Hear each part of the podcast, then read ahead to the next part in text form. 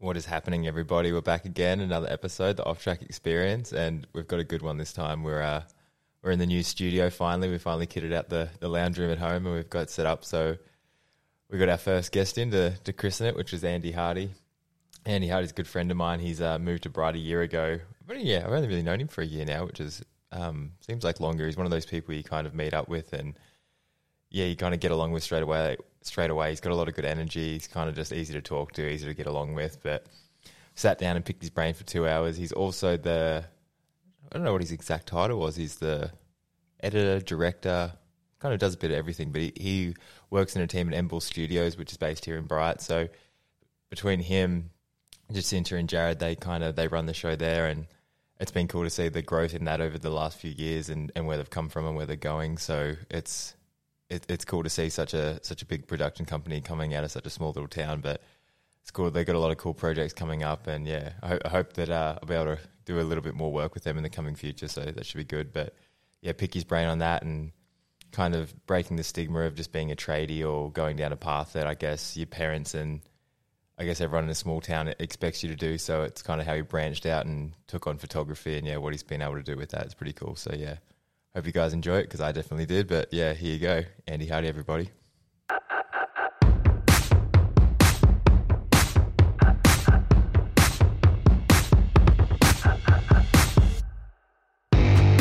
think, I think you look. Can you hear yourself in the thing? It's nice, isn't it? See, I like podcast world. People don't Just do a little ASMR, you know. see. People don't don't like being in their own heads, but I kind of like it. Well, in this sense of hearing it, Yeah, it's cool. It's good. you, you definitely enter a new world. Hey, Yeah, dude. We're we're like in here together and there's no one else. You're like you're in like, a, a fish tank. It's like true one on one time with Dean. Yeah, It's good. it's not such a bad thing to have. Am I too close? Move. No, you want it pretty close. Try and move it. I reckon like off to your side, so Like it's like that. so it's like So there but not there. obstructing. Yeah. See. Mm. How my See, levels? you can teach me a thing about filming, but I can teach you a thing about podcasting. Yeah, I know. I actually want to learn. This is this is a badass setup. This It's is pretty good. cool. Did you feel s- like when you walked in, were you just like, I was like, fuck. dude, I'm entering. They're like, what have I done? what do you, what do you think it was? Just, I feel like I've come a long way in the last, I don't know, last like at least the last week. Dude, I think if compared to like, I think I watched an old vlog of yours where you were like interviewing someone with a table and in like some like kind of oh, dude, like camping chairs, and the audio was rough. And then now I'm sitting here listening to myself. Yeah. I'm like, ooh, that sound good. It sounds good through here. I can mm. even bring it close, like bring it like almost. Uh, some people say a fist Almost away. close. Fist away. Almost close. I just like the, the, the check with the fist. Do I? Am I doing it right? I was- so Andy, you should be recording this. is this recording? Perfect. what do you mean? What do you mean? uh, nah, dude, I think um, it's funny how like before, like I've been around like filmers and people that like obviously like even cameras, all this stuff like since I started racing, but I've never really shown interest in it until Mm. recently, and then. As soon as I've shown interest, now I'm just like hooked on it. Hey, like, and you open because when I went, you know how when I was going over to the World Cup, yeah. I put a photo up of that lens, the Sony lens. Yeah, yeah. And then you're like, oh, that's gonna like because of crop sensing sensors or whatever, it's gonna like narrow it down. Yeah. And I was like, what do you mean? Then you're like, it's not a full frame camera, and that just like like hit this switch Oh, in me. yeah. That's when I got hooked on it, man. I was like looking at lenses and bodies and everything, and You I'm open- like, opening up Pandora's box. oh, it's you're a just rabbit like- hole, man. Yeah. It's, it's so good though. I'm like addicted to lenses now. Yeah, it's ba- it's a dangerous addiction though. It's, it's, so like- expensive. yeah, I know. You know, when you look at a camera body, I thought the camera body's like, okay, that's the most Yeah. expensive thing, and you're done, and then everything else is like cheap add-ons, and like lenses are like five grand and stuff, and know, you're like, dude. what do you mean? yeah, like the latest fifty mil that we got was like four and a half. We get hooked up through uh, Sony Australia and like get a little bit of a deal on some stuff, which is pretty sweet. But still, like those fifty mils are amazing. But I remember I was using, I was letting like Riley use it when we went and shot that thing, uh, the fist thing, and we were Yeah. using the cable cam and stuff. yeah. And I let Riley use it. He's like, dude, this is amazing.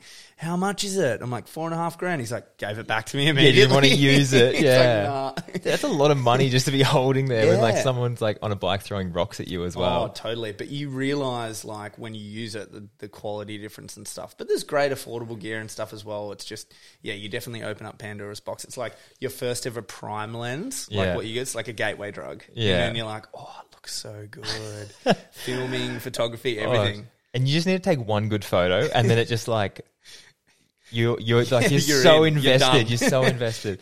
Dude, I think having Riley live here and like because I'd always be like, hey, we need to shoot something, and because he's right, he would just go shoot it, and I was like, that makes all your content like everything looks so much better. Oh, yeah. And then I was like, why don't I just buy a camera? Because I actually enjoyed it. Every time we're at World Cups, I always steal photographer's camera and go shoot photos. like I really do enjoy photography and videography. And then it was just one of those things I just never did it, and then now I'm yeah I'm hooked. Like, yeah, no, it's hooked. fun, man. It's really cool. And like, I mean, for myself, it was like, oh, dude, camera has taken me so many places and got me into so many really cool situations and just like so many memories where like, if I didn't have a camera, it wouldn't have happened, you know? Mm. So When did you get hooked on it? When did you get the camera bug? when did I get the camera bug, dude? I reckon. Uh, so I got. Um, I actually still have this like Olympus. It's like a, Olympus trip. Like any sort of street photographers will know, it's like this kind of point and shoot little analog 35 mm camera. My mum gave it to me when I was going on like like a year 10 or year 9 camp excursion. We're going on like a ghost tour. and uh, and I remember having this little thing, and, and I was like, oh, this is pretty cool. And then I kept on kind of using it, and then um, eventually for Christmas one year, my folks got me this Fujifilm like you know those cameras where you can like you the the thing in front of the shutter will like zoom the lens in Yeah. and out. Those like they're pretty shitty, but anyway they gave, Hey, gave my, me that. my Sony CV's got that. Sorry, Oh man, I was like, don't you hate on that? I mean, it's a gateway drug. definitely not the same sort of gateway drug as a prime lens Yeah. with the big zoomy boy, and it just goes in and out.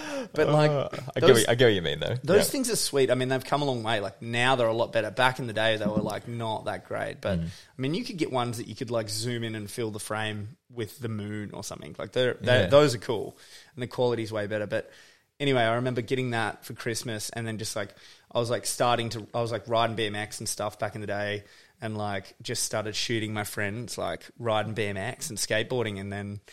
And then I was like, started to get really interested in Photoshop because I was trying to like, we had a really crappy skate park, like where I grew up. Like, I grew up in northwest Tasmania, like in this place, Forest is the actual name of the, the town. It's just farmland. But Smithton, the closest skate park, was not good. But they had all this vacant land around it. And we're like, fuck, let's try and like save some money or like, you know, do some uh, like comps and events and stuff and like do sausage sizzles and save money. And then the council were like, hey, we'll match that. And then the state Yeah. government matched that funding as well. Yeah. And so we oh, so up- they did do that. Yeah, we ended was, up- Was we- that the plan at the start? Well, like that was kind of what what really stemmed because I was like shooting on my mates skating and riding BMX, and then we're using the photos, and then I would go home and like learn Photoshop and make posters for Oh, the sick. skate comps, like when I was real young. Yeah. So that's where it kind of really started, and then um, yeah, and then I like really got hooked on it in high school when I had a really good uh, like relief teacher. So Was that like a super positive, like reinforced thing when like your art then created all this money to then create like you had like a direct link to like it was cool seeing bridging what- the gap between it was just cool seeing what like you could achieve by like with a photo, you know. And all it would have been was like my mate like doing a tape, doing a tape, like Yeah. like off off the court, the big quarter there, and we're like sausage sizzles, and we'd do them all the time. Yeah. And then eventually we like me and my buddy sat down with a designer and like basically based it off of like unit is it unit 23 or unit 24 or whatever it is in the, I think it's in the UK that like really cool bowl yeah yeah I know know, the one you're talking about yeah, and it's like kind of get this like curved wall ride into it, and so the park looks amazing. It didn't quite get built, probably to like code or whatever. It's like so some parts were a bit rough, but Yeah. like going back and riding it now on the BMX is pretty fun because like it kind of got built, and then I moved to Melbourne and stud like moved to Melbourne to study photography. Um, but yeah, it was like it got built and then I left, and so Yeah. now I get to go back and I'm like, oh, this is pretty sweet. yeah like, we and you this. helped yeah build that like Yeah. literally build that with Well, like, we had the like content all our folks and stuff are there, like you know, flipping sausages and like you know, run That's- yeah, competition stuff. It was cool. It That's was pretty cool, like- wholesome. that's like a, pretty- that's a very wholesome story. Just cooking snags, raising money, Snacks, yeah. just like small country town things. No, that's awesome. That's really cool. no, it was good. It is crazy what you like. You say like you create, I guess, a feeling with the photo, and then what that feeling can carry on to like Yeah. people actually like, oh, look what this is creating, and like look at Totally. the community of people that actually come together, and then that creates a positive effect, yeah, and that all just, stems from a cool photo. No, totally. That was that was the cool thing, and I think I from there I sort of like had a mixture of like being really interested in like uh, you know documenting things and like you know photographing people but then i went through this massive phase of like just wanting to create a like you said like creating a feeling with a photo i like sort of had this really cool mentor in tassie who was a landscape photographer hmm. and he his name's david murphy owns a gallery in stanley called the cow and calf gallery hmm. and which are a couple of islands off the coast but anyway so he he like he basically kind of took me under his wing and I just want like wanted to photograph beachscapes like him who would just do like slow shutter speed of like water and rocks and stuff. Yeah. And I was like, whoa, they just like had this feeling to them. Yeah. And I was like, fuck, I want to do that. Like I want to create stuff like that. And so I went on this journey of doing that for ages before, you know, eventually, you know, going on to do other things. So that was your first thing is like beach photography. Yeah, well, that was my first like serious thing, and I had like my first solo exhibition doing like beachscapes essentially, Mm. like when I was probably like 16, 15, 16 or something like that. Yeah. So that was cool. And then where'd you go? What was like after beaches? Because you then moved to Melbourne and you started doing like you started studying at university Yeah. for photography. What Yeah. kind of like what is like? Because obviously you say you study photography, but is there like a certain like Yeah, well, I majored in photojournalism, Yeah. but I you could do art, photojournalism, or commercial. Yep. And I majored in PJ, but um, yeah, dude, the way I even got into there was like a weird little circumstance of events. Because like growing up, I grew up on a farm, and like you know, I guess you know, growing up in Tas was. I- I think a lot of the sort of pathways that people choose are sort of normally pretty set out. Like something like photography is like pretty out there. Like not many people would think, oh, you're going to go and have a career in photography. Yeah. And I never even thought that. I was like always pretty good at math, and then I was like, oh, maybe I'll go and do architecture. And my folks like, yeah, that's a good idea. Go and do architecture. That's cool. yeah And then I got into architecture at RMIT, and like a couple of weeks before I was about to leave, I had this like mentor and like one of my major mentors, Kevin O'Daly, who was like my relief teacher in photography in in year eleven and twelve. I like ended up shooting all these kind of like you know uh, wineries and a few commercial gigs with him, just assisting him. And he, I didn't really know much about him, but he knew heaps about Photoshop, and I'd always stay back after school and ask him questions because I was trying to design all these like skate posters, Yeah. like for the skate park. And he uh, he called me. He was like, "Hey, what are you doing next year?" And I, I was like, "Oh, I'm going to go do uh, RMIT, go to RMIT and do architecture." And he's like, "What the f are you doing?" And I'm like, "Whoa, what do you mean?" He's Yeah. like, "Dude, you love photography. Why don't you go and do photography?" And so, like two weeks out, he was like, "Let me make a phone call." And I remember, like, really specifically, like, I'm like 18, like driving the tractor on my parents' farm, and he calls me back. I'm like ripping up a paddock for like it, something to be planted in there. And he calls me back, and he's like, "Hey, you're into, you're going to photography studies college?" And I was like, "Wait, really?" And he's like, "Yeah, I've got you in." Like, he was a big industry guy. so he like knew signed everybody yeah he, so he without them even seeing my portfolio because he, I'd been shooting with him so much and I didn't really know back then but he was he was president of the Australian Institute of Photography for like six years. He owned the largest commercial portrait studio in the southern hemisphere like really? So, yeah like basically sold his studio retired to Tassie has this beautiful house on the coast. Mm. And I never thought you could make money from photography. And he was like well, dude look look at what where my life took me yeah know? he would have seen the potential in it. And you're Yeah. just like I'm just gonna go do like the set out path of Yeah. what I think I should. I think very like small town mentality is very oh. like get totally. a, get a job dude I almost went and did You get a trade, or Yeah. you go to uni and you do the normal things. You're engineer, or you're architect, or you're like law, or you teach, or med, or whatever. It's like all these things. It's like this sort of like less than ten normal pathways, Yeah. right? But now it's like people are just inventing jobs left, right, and center. There's so many more. I remember being in school and all my friends were going to university for engineering, and I was like, "Yeah, I like that. That's cool. I'll do that." And I was fully in my head. I was like, "I'm going to do year 12, and then I'm going to go to university and do engineering," just because like the majority of my friends were doing it, and you kind of like, "Oh, I do that. I want to do that. I'll make man- money doing that." And then I was like. Why don't I get this writing thing a go? Like I'm already doing it. I'm already good at it. But it's like doesn't seem like a realistic thing until you actually like, no, if I do this and yeah, that it'll all work out. And it's like a bit of a plunge because I oh, like Oh, I dude. missed like all of year eleven, and then I dropped out of year twelve, which could have been seen as like a a bad thing, I guess, Yeah. by, by some people. But it's like, yeah, if you actually put in work to something else, there's Totally. so many opportunities that come up. And I think it's the other thing. Like I remember we were driving to go riding, like in Beechworth, at, uh, a while back, and we were talking about that thing. I remember you said to me, "It was like, tell me, tell me, I can't." How does it go again? T- What does it say? Tell me I, I can and I'll try. Tell me I can't and I will. Yeah, and so I had that same, and I remember we were like, "Ah, this is so rad" because we're on the same like mindset about that. Because I was so in that as well. Because I remember like bailing on arch- on architecture and then being like, I'm going to go and do photography, and my folks were like, oh look, like we s- we support whatever you want to do, but just know mm. you might be a broke artist for the rest of your life. And and I remember hearing that and being like, and it wasn't that they didn't support me. Obviously, in those words, there's a level of them being like, oh hell yeah, we'll support whatever you want to do. But then it's not like, gonna happen. Yeah, but it was like, oh, I don't know if it'll happen. But then I really like used that, and then a lot of other people, you know, I mean, definitely loads of other people said similar things to me where they're like, oh, yeah, like, you know, you don't really know what the career path will be. But then, yeah, things snowballed for me. Like after I hit the ground in Melbourne and like started studying, and then halfway through my uni degree, I was like shooting weddings like all up and down the, you know, all over the place, all over Melbourne, and traveling to shoot weddings and stuff as well. And then I remember like it was my mum and dad's like wedding wedding anniversary, like I'll shoot, of- I'll shoot the photo. yeah, no, no, it was their wedding anniversary. Send him a bill. yeah, yeah, that was Touche. Touche. Send him like a two thousand dollar bill. Oh, this is just my normal quote. Here you go. Just put in the mail. They're just like, no. what, what actually happened though was like it was like their wedding anniversary, and I remember going back and I'd been shooting weddings for a little while mm. then, and they were like. And they hadn't really been overseas. They'd been to New Zealand or whatever, uh, like a, a while back, but they, they hadn't really been to sort of Southeast Asia or anything where you have a real culture shock. And so I was like making pretty good money shooting weddings, and I paid for an all expenses trip for them to go to Thailand for like ten days. And I was like, "Yeah, broke artist that, huh?" You know, that was my like me yeah. showing them. You know, Yeah. but um, that's good though. man. But it's funny because it's like even when they said that, like, did that come out of a place of like the whole, like, kind of doubt him, but in a way that's like you know it's going to be motivating. it gives you drive, you know. Yeah. I think as well, but there's like you got to toe the line a little bit. But yeah, it was even funny. It was like I did that though, and then I was like, I was still studying at uni, so I was like. Yeah, paid for them, gave them the tickets. And I'm like, oh my god, no way! And then like, and I was like, yeah, brush it- brushing your yeah, I'm shoulders like, I'm off. like, yeah, broke out of stuff. But hey, mum, can I have some money for lunch this week?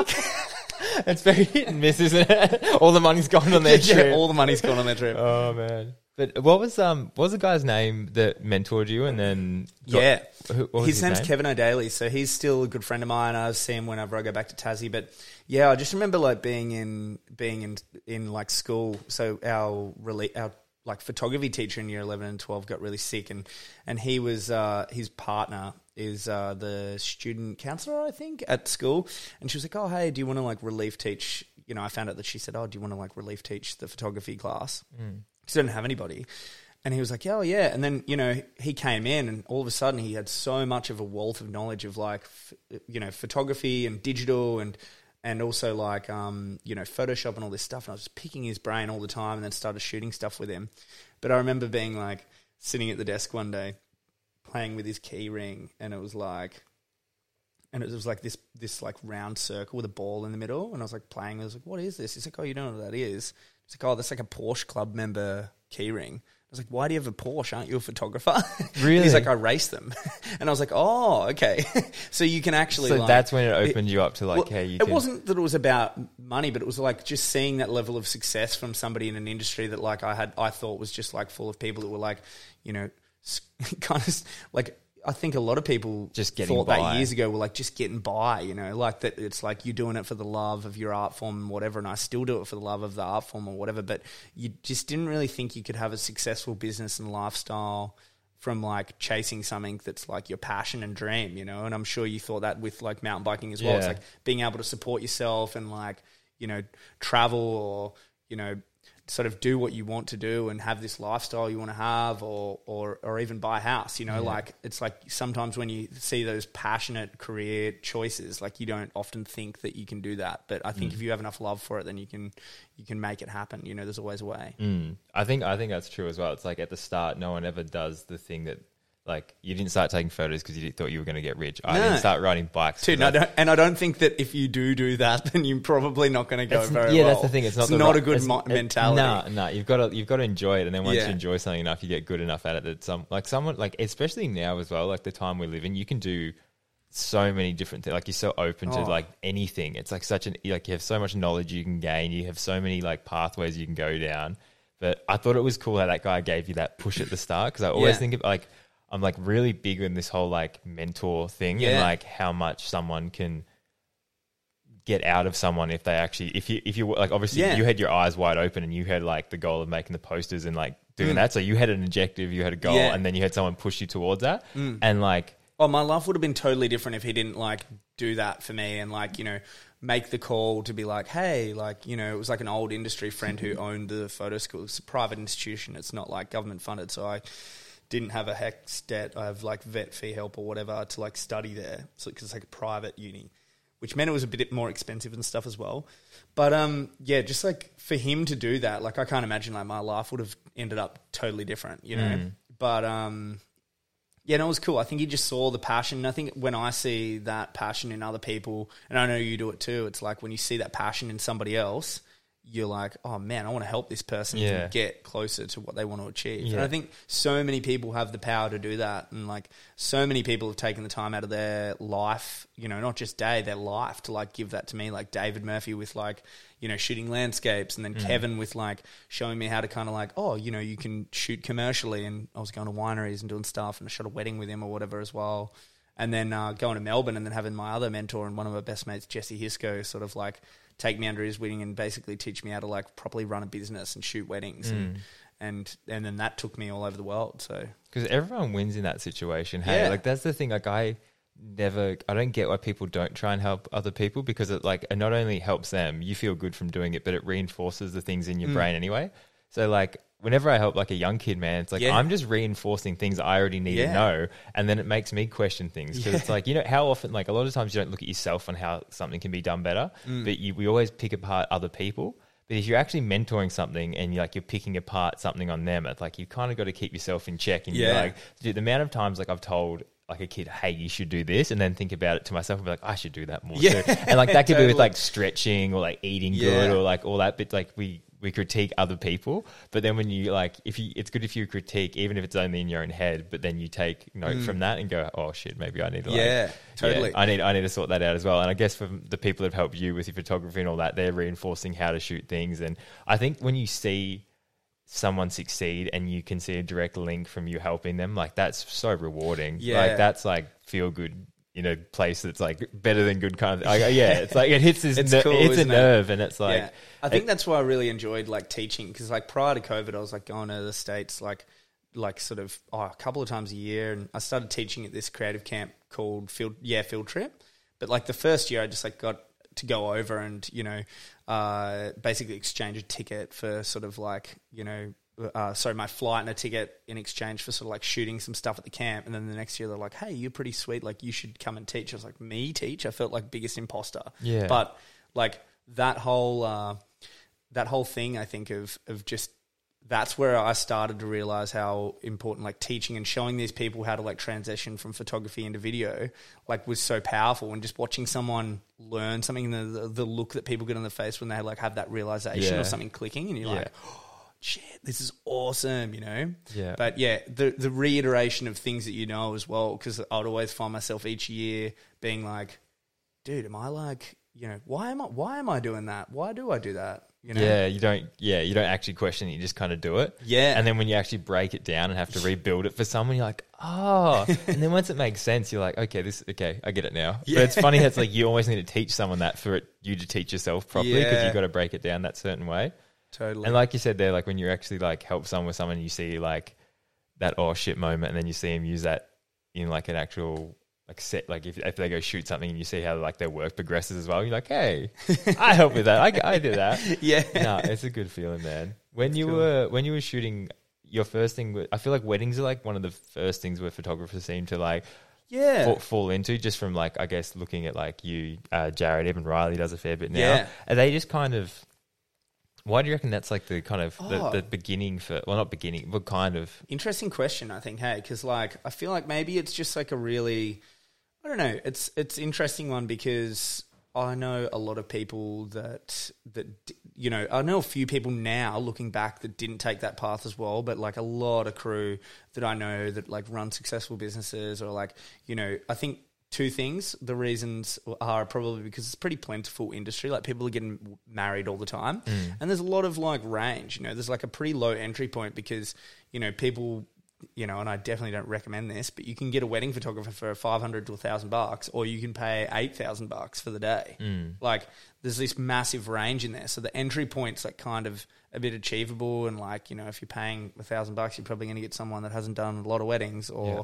you know ha- doesn't have that much experience. But and then on the photographer's side, it's like it's the best training of all time because you've got one shot. Like you know you can't be like, oh, yep, sorry, missed the kiss. Let's run that back Yeah. again. Like no one's going to do that for you. Do you reckon there's been a photographer out there that's done that? Like that if, if you missed it, he's Probably. just like, guys, I hate to do Dude. it, but do you want the photo? you know what? I can tell you, I've had a couple of times where I personally have, um, you know, it's, it's whether it was really quick or like something happened, you know, like like some freaks that like the camera stopped or whatever, um, and I've missed it once or t- I've only ever missed it once, I think. But I was really lucky. I like was pretty close with the couple, and I didn't get them to run it back, but I was like, they sort of caught eye contact with me, and I was like.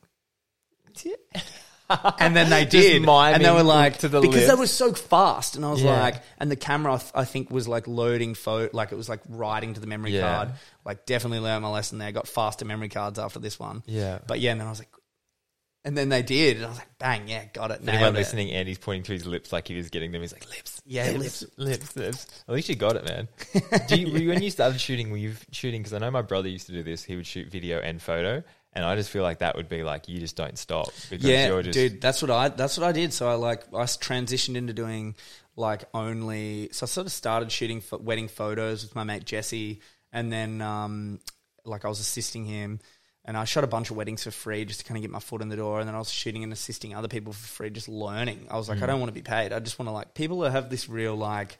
You know, oh, don't ever work for free, but there's so many like good things that can come You of it if you do it in the it. right way. Yeah. You know, because I just was like, I don't care about getting paid. I just want to like come and learn from you, and then I would make myself kind of so invaluable that they'd be like, "Oh, damn, we have to pay you to have you back because you make my job easier." Yeah, well, that's So funny because yeah. exactly what you're saying. I keep telling Riley that I'm like, I next time you shoot a wedding, can I come? Yeah. I don't even know if he's keen or not. If he's like, "Mm," but I was like, I honestly was like, yeah, don't pay me, man. I just want to come in and like try. And I feel Yeah. like it's like as soon as you're paid, there's like an expectation that Oh, a certain totally. quality. Where I'm like, I don't want any expectations. Yeah.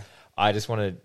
Shoot some photos, and if they're good, they're good. If Well, not, it's like yeah. no skin off your nose. Like Yeah. you go about what you would do anyway, and I'm just floating around, and I'm sure I'd get like something decent Yeah. or something you could use. But yeah, just to learn, like well, that's the other thing, right? Because like when you're not exchanging money for your time, you are, you know, you have this creative, certain sort of creative freedom where like you get. It feels like you have the ability to be more, be more creative in a way because there's like no, ex- mm. there's not that expectation there of like you're going to capture it the normal way or whatever. Mm. So I know heaps of photographers that like shot a bunch of like free weddings, like not for anyone else, but just like hit up cool couples or whatever that they knew, or like put something out there online and found really cool weddings to go and shoot, and then just shot them their own way to then sort of start their career, you know, mm. which is an interesting way. And I'm sure you can do that in so many different fields.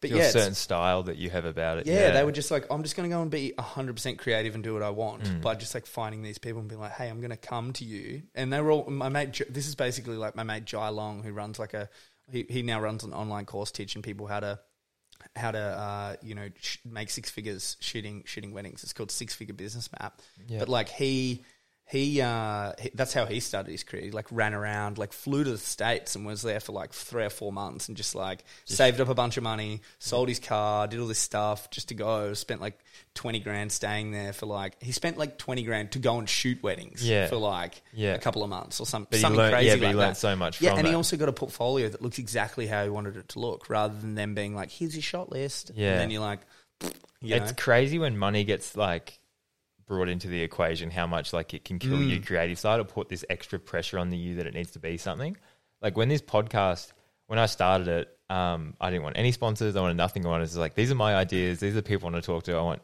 no outside Mm. influence or whatever and then bluegrass liked it and then i kind of was like oh maybe do you want to sponsor it and they did sponsor it which was awesome but I felt this pressure on me that I needed to put out episodes. I needed to do them a certain way. I needed to talk to certain people. And it just added all this pressure, man, where I'm mm. like, I just want to talk to the people I want to talk to about whatever. And I like, it's like, and I don't want any pressure from it. Like, probably eventually, if it gets bigger, I'm sure a sponsor will jump on it. But it's like, I guess Yeah. you just got to pick how. But I just Yeah, love you, it. You're doing the right way, I think, because you can start it and go exactly the direction you want to go. Yeah, you exactly. know? But I think it should stay like that. And I think brands now, like they love, like if, if they want to sponsor you because they like what the, like what's there, and they don't want that to change. And I think it's just you've got to get that mindset. It's just like, hey, I just because all I want to do, dude, is learn from people and hmm. talk, and have cool stories and talk to people. Yeah. about new things. It's like very simple, and it's just like it doesn't cost that. Like it doesn't cost really like obviously to set it all up, but like to listen to it is free and Yeah. like to put it. It's not that hard, really. Yeah. it's like the simplest form I think of like content you can kind of put out in a way. It's hmm. just like just listening to something. So. Yeah, totally. I think it's cool, but I think yeah, once money gets put on the hmm. into the equation, it's like like you said, you've got this extra pressure, expectation level of like how you think it's got to be. Mm. And I think that kind of like once you start putting dollar figures to then your creative side, it kills it because it's like you should just make it as good as it should be mm. and exactly how you want it to be. And then if that works out, someone will give you money for it. Yeah, totally. It's like, yeah, like it's funny. With, oh, sorry, you go. Sorry. Oh yeah, no, I was actually going to flip it back and ask you, like, was that something you uh, felt with sort of like writing sponsors and stuff? Did you have that like expectation within writing as well? A little bit, yeah. When I first joined and like when I first went professional and got paid, dude, first year I rode, worst year of my like life riding was I didn't enjoy it. I felt extra pressure. I didn't like. I it just felt like I like had to do it. Mm. And like before, it was like I was chasing this thing, chasing this thing, chasing this thing. I wanted to do. it, I wanted to do it, and then I got it. And yeah, the first year I went like professional in 2016, I was like the worst riding year of my life. Mm. Yeah. Hey, like hated it, hated it. Just the pressure and stuff. Yeah, stuff. I didn't. I didn't enjoy it. I like to be the underdog and Yeah. this person coming up and all that. And then once I kind of felt like I'd like made it or whatever you want Yeah. to say, it's just like yeah, it added all this pressure which I just hated. How'd you flip it back? I think I just kind of got a bit more mature and try to. I don't know. I kind of don't know how it all kind of flipped, but I definitely found a love for it again. I think just took the pressure off and Mm. Yeah, wanted yeah, to do it for me, kind of thing. Yeah. Well, we definitely have the same thing within like our business. So like, uh, you know, we're probably going to need to go back into it. we're, we're probably going to need to go back to the start and do an intro. Yeah, I was gonna say we kind of we kind of skipped there. we just swung right into this. Do you want to um, introduce yourself anyway? An- We're with Andy Hardy for anyone that I add an intro after we post, but yes, we're here with Andy Hardy. Andy Hardy, how are we doing? I'm good. I'm good. No, I guess because I was wait, about to did the- start. oh yeah, we forgot to even. I forgot the to audio. clap as well. Yeah, No, um, Uh. but I guess I was just about to start talking about our business, like Emble. So, so for anyone who doesn't know, Emble Studios, like uh, I'm, I'm in business with uh, two of my really good friends, Jared Jacinta, and we have an awesome team. Uh, Elle and Ryan also work with us, and and um, we yeah we create commercial films for sort of you know brands that want to connect with their audience. And so we do a mixture of like action sports stuff, some commercial stuff. But I was about to say my sort of idea of that is like in our world of like creating films for people, like obviously people are paying us money to create something for them. And it's kind of like, you know, you're in this weird predicament of like, well, you're in this artistic field where you want to create something that's, you know, you're really proud of. Like every time I create anything, whether it's a photo or a film, I'm putting a mm. little piece of myself in there. And so you're putting this like bit of your soul, you're like, your like love and energy and passion for the project, you put it into the thing. Mm. But then you're in this weird spot, and this is why a lot of people are like, no, no, no, I'd rather just keep it as a hobby because, you know, I don't want it to ruin my passion for it. Because mm. that can definitely happen. But like, I think for us, it's about, you know, finding that happy middle ground where you're creating something for a client that they're going to be really happy with. It's going to be effective. It's going to like do the job of, of like, you know, whether it's selling a product or connecting an idea to an audience or whatever it might be. But I think just, you know, remaining in creative control can be quite hard. And I think that comes down to sort of like the biggest thing that we do to try and you know retain a bit of that creative control is like only ever showing work that we really love that we do. Like so if it's a if it's a job that we're like oh I don't know if we'd want to do that again mm. then we won't sort of put it in the portfolio or whatever which sounds a bit harsh but like you know it's kind of like you know your portfolio is that what all the work that you know people get to view and you're like this is what I love to do this is Yeah. what I want to do and you've got to keep love for it, even Yeah. Mm. when it becomes like when a passion becomes a job, or else it just you'll burn out and not want to do it. Yeah, exactly. And we come. I've definitely come so. I've definitely had burnouts before where I've been working so hard and stuff like that. But yeah, I think just like you know, showing people what you want to do, like making sure that your portfolio portfolio is a real reflection of exactly what it is that you want to do. Then you'll get those jobs that like will come back and be like, oh, we want a video like that, and it's because you've put it out there, you know. Hmm. And then you get to retain a bit of that, you know, creativity and and make something that you really want to make because that's why they booked you, you hmm. know. Do you find like you'll be on sets and there'll be obviously the client there and you'll film it how you want to and then they'll come and you'll be like, this is perfect. And then they'll be like, no. And they'll like try and steer the ship a complete different Dude, direction. all the time, all does, the time. Does that? How much do you clash there? Because it's like it's their, their money, they're paying for it, and then it's your art. Mm. Yeah, and it's just totally. like you're trying to make us change our Yeah. art. I get yes, it's your job, but I'm like, Yeah. you obviously, it's, yeah, there's got to be a lot Dude. of give and take with. Oh man, this has been a huge thing as- for us over the last um, over the last little while, and you know, it's it's definitely something that we're learning more to sort of like on on how to handle it because like it's now we're sort of starting to do bigger productions, bigger sets, more people, like you know, bigger brands. Like more money, more responsibility, all of the stuff, more expenses as well, which is the crazy part. But like, you know, it's this real combination of balancing all of that and trying to keep this person happy. But then you're also you're trying to create something that you love. You're trying to keep this person happy, but then you're also trying to create something in the middle that like does the job Yeah. and really executes the idea well. So I think it all comes down to like, you know, there's a whole bunch of pre-planning that we do now that is like insane amount of pre-planning that we do. Like Jacinta, our producer, is like, you know, it's been a huge help and, and also Jared as well, like in terms of like how I was sort of running things before to then like, you know, now we have this big team of people that help us. Like none of us could do it by ourselves. so How, it's how like, does that start off like compared to how it does now? Like how it works now? How does how does a job start off? Just say like like from the get go, from just say you're sitting in your office, Yeah. And like a client approaches you, or Oh well, now it's kind of like you know, there's a whole process. It's sort of like we'll be approached for a, from a client. It depends whether they have a concept or idea or or whatever already of like how they want their their product or like what the concept of the film is going to be. But like you know, it'll sort of start out, and then before even sort of like you know quoting them or anything like that, it's like we need to go through the process of like what's the actual idea, how bigger scale is this going to be? And then we sort of get to once we find out a bit more and do a few meetings and sort of chat with the client about what it is that they're actually trying to achieve. Then we go and create a treatment, which is like a multi-page document that kind of outlines the idea. What does it look like? How does it visually look? How does it like? How does it sound? How does it feel? Uh, you know, what's sort of like an idea of like. Is it going to be one film, multiple films? What the script look like? This kind of like document. that's that, like the that can be anywhere. that's the like- golden ticket. Yeah. Hey, like if you can produce that, like Yeah. Mm. that's creating the feeling, and like that's almost like the trailer to the movie. Yeah. and it's like, do you want to buy the movie? It's like if the trailer is really good, yeah, you're gonna like. that's kind of watch it, Yeah. right? Because like you know, back in the day, it would be like, you know, when I was a bit more, I guess a lot of the time pre Emble, I was shooting a lot more like sort of run and gun documentary stuff. So it was like a little bit less about pre planning of like to the degree that we're doing now, where we're doing sort of much more commercial fil- films, sort of TVC style stuff, and it's much more like sort of not not scripted, but it's much more like organized and planned on like what we actually need to achieve. But yeah, that treatment is like a really key document to like, you know, the success of what the project's going to look like. And then from there, you know, the client will be like, okay, cool, that's that's it, sweet, lock it in.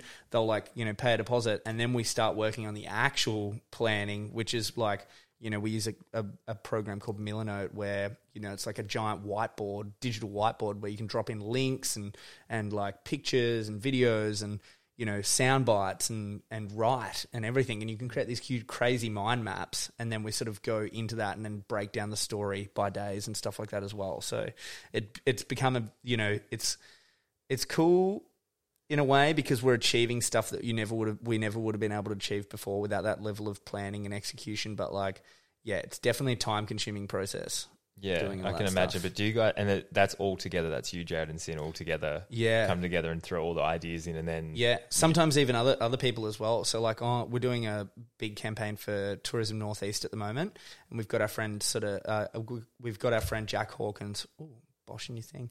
Um, we've got our friend Jack Hawkins working on it with us, and he he's a creative director. He does like a lot of CD work for like liquor brands and stuff, and so he's worked on like the strategy behind it all with us. Mm. And so that was another step in the process where like you know we weren't normally say if we work through an like it's like client agency and then us sometimes. Or sometimes it's just client and us if they have like a really good idea about how they want to execute it.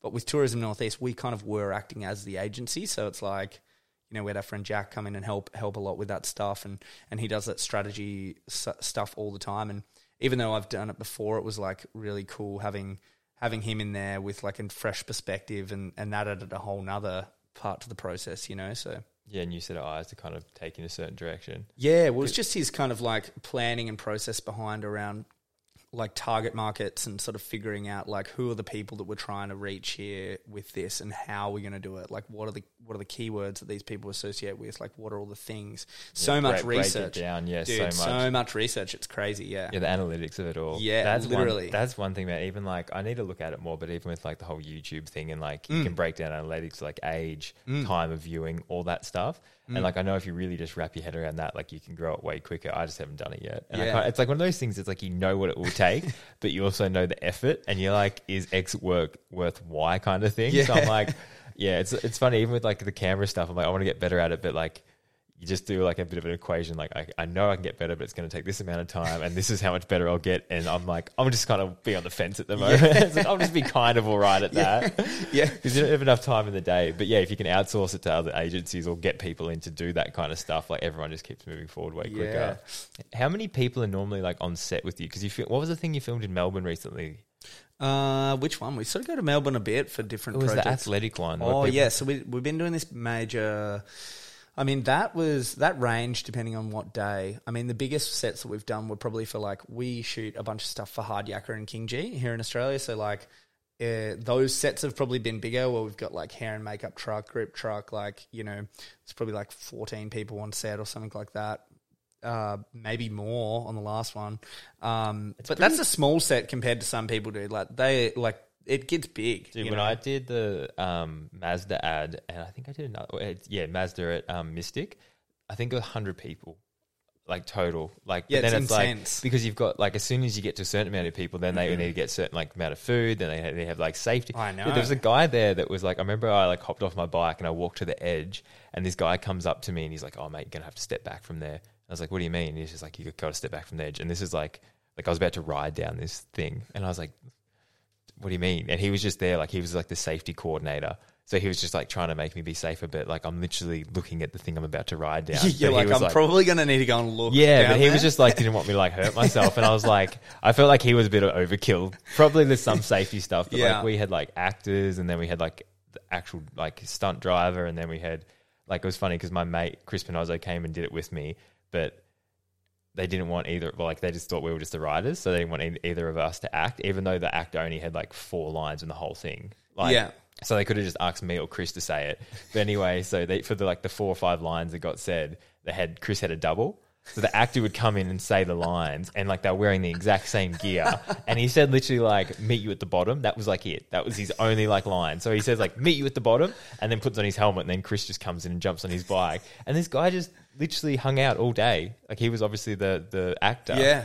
But he said like three lines, and that was it. And then he just cru- cru- cruised around. And I was like, because I think they Oh, said dude. it cost like one hundred and ten or one hundred twenty thousand Yeah. dollars for that ad. Yeah, I And I mean d- that, and that's like in the grand scheme of things. Like, I mean, budgets that we work with vary all over the place all the time, you know. But like, you know, in terms of like big TV commercial world, Hmm. it's like that's you know th- they vary all over the place. But then when you think about that, and there's like a hundred people on set, I don't know if there was a hundred. I was thinking. No, back, I'm, think, yeah. I'm thinking back now. I was No, like maybe six, like a lot, like heaps, a lot yeah, though. yeah, you know what I mean? yeah. And then you see the the like final piece, and you're like, "Whoa, that looks amazing!" But then it takes a you know it takes a team of people to achieve that, Mm. and then it's like you know that kind of budget really you know gets spread out amongst all this stuff. Not only that, but like paying all the people to be there, but to help and like do all their special thing, their niche Mm. thing that they might do, but also like hiring the gear and the locations and all this stuff. You know, so yeah, it's definitely the last few years have been you know, moving into this world is like, you know, definitely learn a lot and Mm. and and opens up the eyes to to realizing, you know, there's just a lot of lot of pieces of the puzzle, Mm. I guess. What is your favorite thing to film? Well, if you I'll- could pick anything, Dude, oh, def. I mean, like we need to actually make more time to be shooting more bikes and stuff here locally. Like that's what we really want to do. I know a Uh, kid. Yeah, I know, I know, right? We're gonna do that. We're gonna. Do, I reckon. I know a couple of kids. I think that, will, that will I, be will, good. I will help shoot it as well. Yeah. 100%. I, will, yeah, I was. I thought it was so cool when I made like that the vlog of like Zach getting his bike, and I went to Big Kev's to ride, and I was just like I had this kind of little moment where I was like. I'm filming this kid that's now on my team, riding all the gear that my sponsors have provided on a track that I built. Yeah. and Yeah. I was like, "This is cool." And then So like made cool. a video out of it. I was like, Yeah. It's like it just was like all the pieces. Like I created this moment completely. like I Mm, created like all these things here, and I just had this little moment where I was like, "This is rad. This is really cool." With the help of the sponsors, shout out guys. nah, I'm so I'm so pumped. People have like got but, behind. Yeah, it, but it's cool to have have people come behind and, and support that. And I mean, like, yeah, it's it's rad. Like, I mean, e- even even us getting to shoot there, dude. Like when we got to shoot the the little fist thing and run our cable cam there and stuff. It's a cool spot, you yeah, know. and that's ep- that was epic as well. That was yeah, that was like. You know when like you see how something's done, and it definitely gives you something to aim for. I'm like, oh, well, this this is good, and it's I find it so funny. But then you see us up in the tree with the cable cam, like, oh, this doesn't look that fun anymore. oh, dude, I think it like I I think it was good like when I did the little vlog showing that, and it's like how good it looks, but like it still can be a struggle to get there. I love the the flash sequence you ended up doing at the start of us, it like hitting Yeah, the tree. like, is it working? And it's just oh. we've lost focus. But I think that's so good to show, man, because it's like even with my writing, Oh, I yeah. struggle all the time, and people just see you winning or doing well or on the podium, they're like, "Oh, you've got it so easy." I'm Oh, like, "No, dude. dude, it's a struggle." It's the same as when people look at your Instagram, right? Like that was that was the that's the side for sort of me on photography film side. Like people look at your Mm. It's your, not your real. feed- yeah, your feed, your Instagram feed. And you look at other people's Instagram feeds, and you're like. You're like, whoa, like they're living the absolute dream, but they're not seeing the like 50 hours or whatever we do at Mm. The computer every week trying to like organize and plan these like epic shoots. you Yeah. know? Like it's, and sometimes it is the dream. Sometimes it, it I mean, honestly, it's it is pretty pretty dreamy. Like I love what we do, and I love you know being able to create. That's what I um, mean. Like that, that, that cable cam, was that Yeah, good in the it end. But was you had to go through the shit yeah, to get you have there. to go through the shit. So Yeah. it's like the same thing, like every day. But like I think just comparing it to the whole like highlight reel of your life on Instagram, like people see that and they go, "Oh, they're just like out there living the dream every day, taking photos, having fun." But then there's like all this back end work that goes into it, and I used you know, to just don't be fooled by looking at the highlight reel of people's lives. I used know? to defend it when people would be like, kind of come at you like, "Oh, you live in the dream" and all this, and be like, "No, I work hard and all this stuff." I just say like, "Yeah, I am." Yeah, yeah, Like, I am. It's because like- we honestly are though in a way, in in in in our own ways. Yeah, but you work hard Yeah, to you work make hard it, to do it. But that's the whole point. I think it wouldn't be as rewarding if you didn't have the hard work part component. No, well, I don't think you'd want to do it anymore. Either it wouldn't work for one, or it would work and you wouldn't get any enjoyment out of it because Mm. it wasn't hard. It's like, yeah, imagine, like I always tell people, like imagine if you got everything you ever wanted Yeah. Mm. tomorrow, how disappointed you'd be. And it's just like you'd be like excited for a little bit and be like, "Well, I didn't work towards any of this." This is Mm. why you see like people win the lottery, they blow it all, and they Yeah. end up having no money in a couple of years because they don't understand like Mm. they haven't got, gone through the pain of creating that. So then it's just like when it, it just it, e- what is it like easy come easy go kind of mentality. Totally.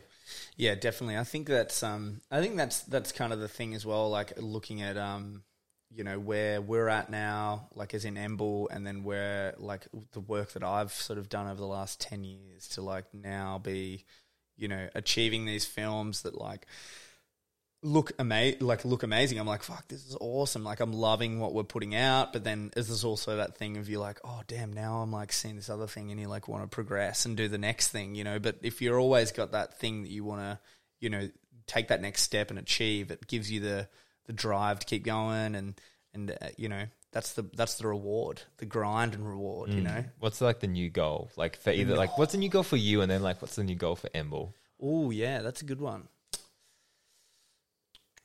I think the well, I mean, right now we're trying to like right now. I haven't had much time to think about new goals. Uh, new goals. you guys for- have been flat out lately. we hey? have, yeah. It's like- kind of like the the post COVID rush. I remember like pre, like at the start of COVID, I had a few friends that like, uh, you know, some some sort of crew in agency land that are in the industry and stuff that like, you know, they they had experience and they'd gone through, say they'd been in the industry for a while and they'd gone through, say, like the GFC, like global financial crisis, like two thousand seven or whatever it was, and they're like, dude, like if you survive, you'll thrive. And I was like, oh man, I'm really struggling to see that right now. Because literally at the start of COVID, all of my work was just like Yeah. like a rug underneath your feet. Like literally went from being like like pretty busy to then mm-hmm. having absolutely nothing. And then, you know, the start, photography, film industries weren't even on like, you know, JobKeeper properly and all this stuff. All these creative industries weren't getting the right amount of JobKeeper. And it was like,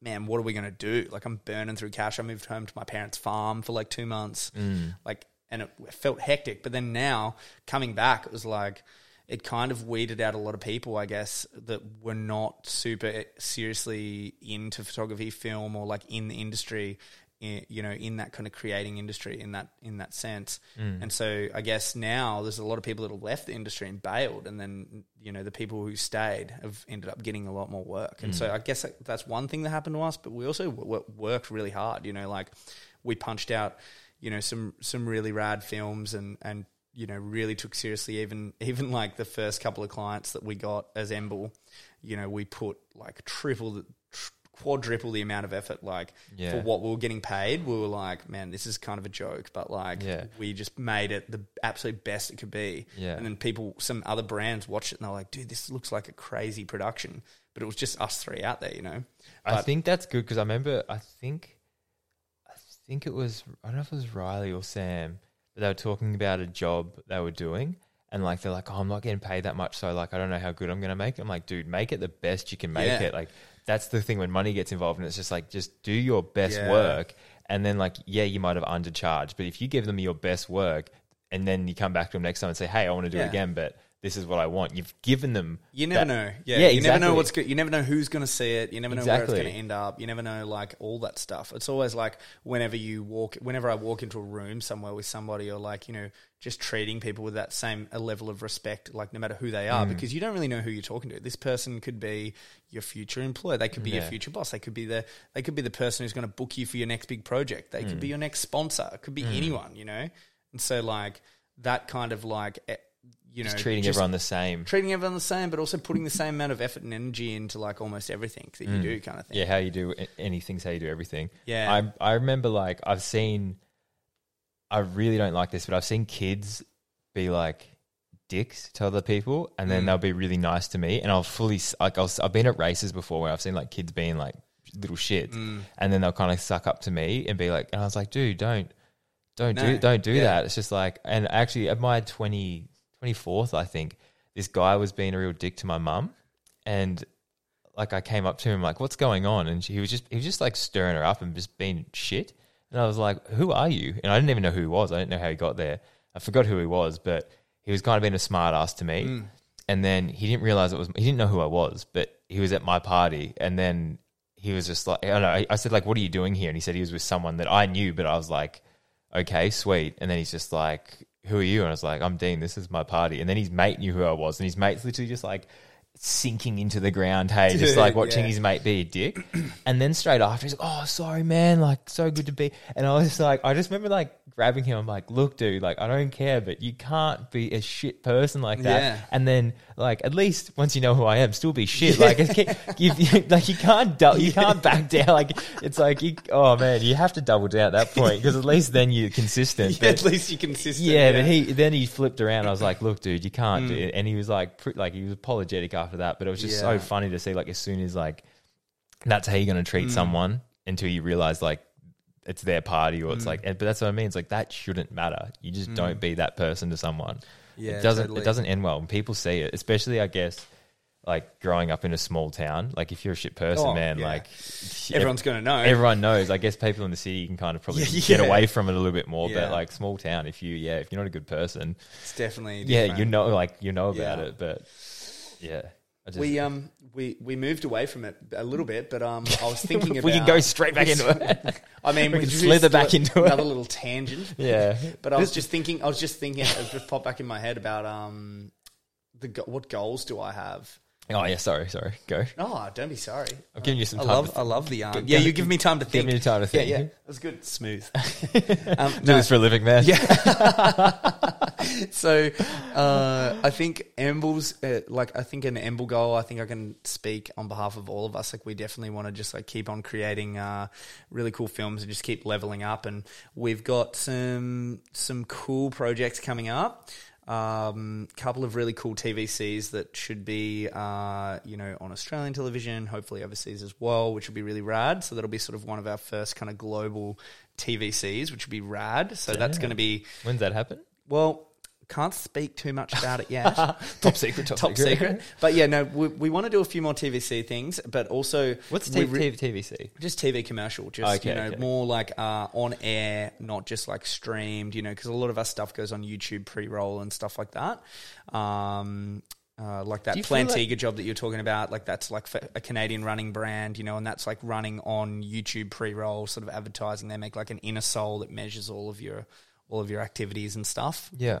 But um, yeah, that that'll be like YouTube pre-roll. A lot of things that we do, like so, the stuff for specialized like mini documentaries that we do that then you know have these like 30 second pre-rolls that like might be on YouTube. But you know, we want to do some more TV stuff, which would be fun. but But, do you yeah. like, do you think it's almost like TV's kind of going out though? Like, isn't Yeah, it now like the still- YouTube's growing past? Definitely. TV? Well, I mean, that's that's case in point is like you know we are getting sort of like you know there's not that like stigma or like you know hype of like oh it's going on TV because It's like you're in the, it's like you're in the newspaper. It's like yeah, but essentially it's like you know we get the same budgets whether it's like an online like people like oh you know this is that whole thing of like filmmaker versus content creator right and it's like yeah, I get you know you. but then it's like oh you make you make content for online it's like well no we actually make like advertising for like you know youtube pre-roll is like pretty much like the tv now and so like Yeah. the, you know we get sort of the same sort of like budget and level of respect of like what we're creating and put in the same amount of effort as if it was like a tv ad Mm. but like you know I mean, doing a Super Bowl ad would be pretty cool one day, though, wouldn't Yeah, it? yeah, that would yeah, be no, that would be pretty cool, and that's kind of like TVC, like I guess. But yeah, I think um, yeah, I do get what you mean. I do get Yeah. there is like there is a disconnection there, and I know like obviously it's kind of like when you go in, I guess magazine, like when it's in print, it's like it's like if you got a cover of a Mm. Yeah. magazine, like still cool. it's still yeah, Still like cool. it's like uh, yeah, it's just different. I don't know what would you say? It's like a bit more, feels a bit more real. in a Yeah, way. I mean, having something tangible is always really rad. But Mm. yeah, I think um, for goals, it's like we want to shoot some more bike stuff. We've been shooting some rad stuff with Specialized. We shot some cool stuff with you. We're going to continue to shoot some cool stuff. We want to do more. We want to do more bike stuff, and and I think that's definitely to create some personal projects around Bright, you know, which would be rad because like we're out here and like you know we want to take advantage of it a bit more. We just have been getting through a crazy busy period of like you know, this post COVID rush and like, you know, so, sort of producing a big tourism campaign and then combining that with some some big launch films for that Canadian company, Plantiga. And we also just are about to launch uh, Ripper Ride's sort of global brand film, which will be like um, for them to launch New Zealand and America at the same time. So that's been pretty cool. But getting through that, we want to do more personal work is definitely an Emble goal. Um, personally, I just want to like, you know, explore more out here and shoot some more, you know, personal Andy projects as well out around here. And yeah, I don't know. Like, I think just Because have you felt it's like pretty like Bright's a pretty small town, really, and like Yeah. have you f- d- have, did you find any? Because you obviously you were living in Melbourne before you moved here. Mm. Did you find like work dropped off a bit, or it was harder to kind of like? Dude, not at all. Hey, it's like we have never been busier. Like I've never been busier in my whole life. Like, was it- did than you, did being you think here. there was a risk though when you first came? Because how long have you Definitely. how long have you been in Bright for now? Oh, nearly a year, I guess. I don't know, like eight, uh, eight or nine months or something like Yeah. that. It must be close because I got here. Yeah, I'd say probably like eight or so months or something like that because I got here at the end of winter Yeah, last year, and I got a few days snowboarding in. Yeah. and that was, and that was pretty much it. But but there wasn't any like nerves about hey, I'm a Oh. creative, I'm a cr- creative person. Um, what- what's your what- what's, what's your what's your title? What's your what's my title? Yeah. I mean, like I sort of creative director? So, creative- yeah, kind of creative director. Like I direct, I shoot. Uh, like I've done all like you know prior to Emble was like shoot, edit, direct.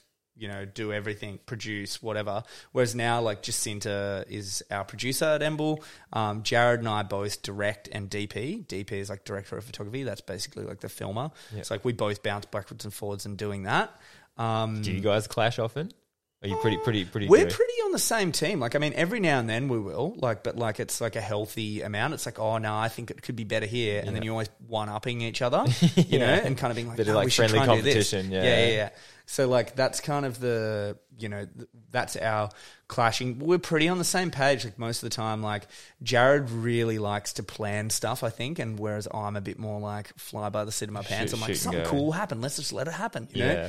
know? Um, but yeah, so that's why I think we make a really good team because we have pretty different styles in terms of like he's he loves being organized and I'm a pretty notoriously unorganized probably, but like I just let the creative juices fly a little bit. I think that's good though because I hate when you plan something and then you you're so invested in the plan that something will come up and you're like I can't deviate from the plan. Mm. Yeah. But I'm like, but that's that's good. yeah, and That's not good. that and not that Jared doesn't do that, but I think we're we're a good combo like Yeah, that. because mixture he, of both. he really loves planning, I think, and and got and has gotten me more into it.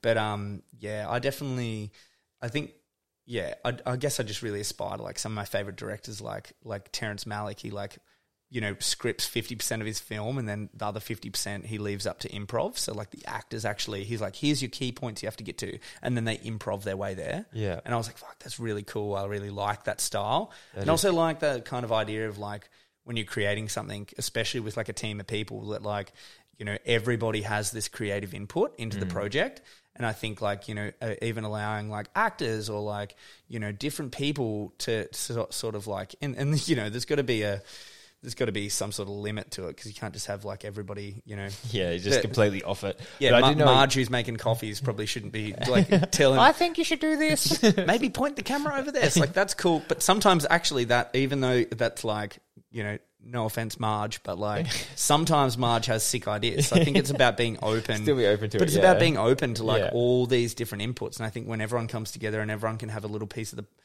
piece of like you know inputting Mm. like into the project, it's it can be a really cool thing, and it and it gives everyone some sort of onus over it as well. It like makes them more invested Mm. in doing it. And I think that having that big big collaborative thing, so like you know, in a way, even though like, you know, on our website it's like creative director, I'm like this mediator.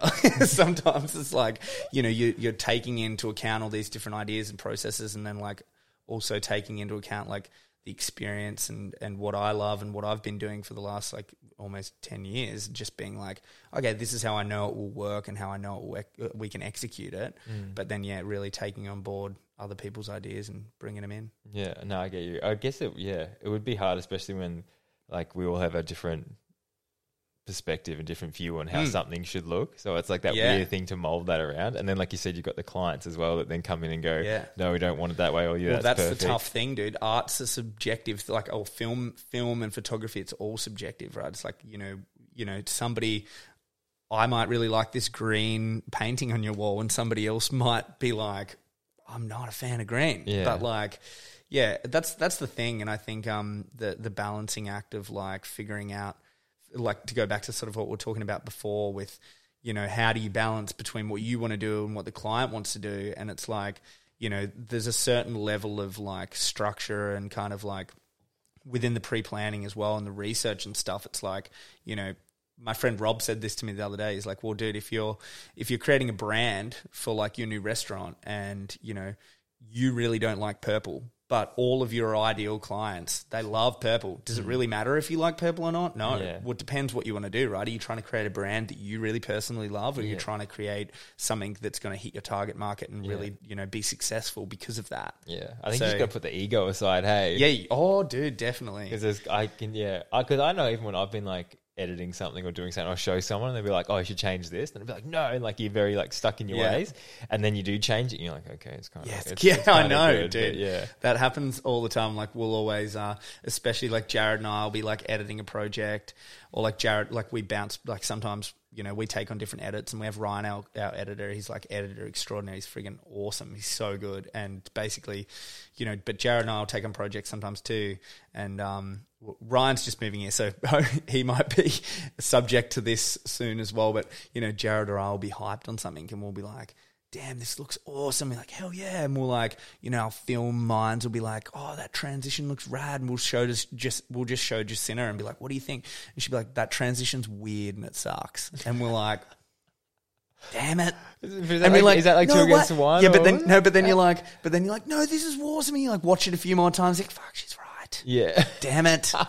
Not again. But she's always a good measure of like, um, we'll get a bit weird and creative sometimes and have these like, you'll have this kind of like hopeful, be like, oh, yeah, sick. This will be a great thing to like leave in there or do.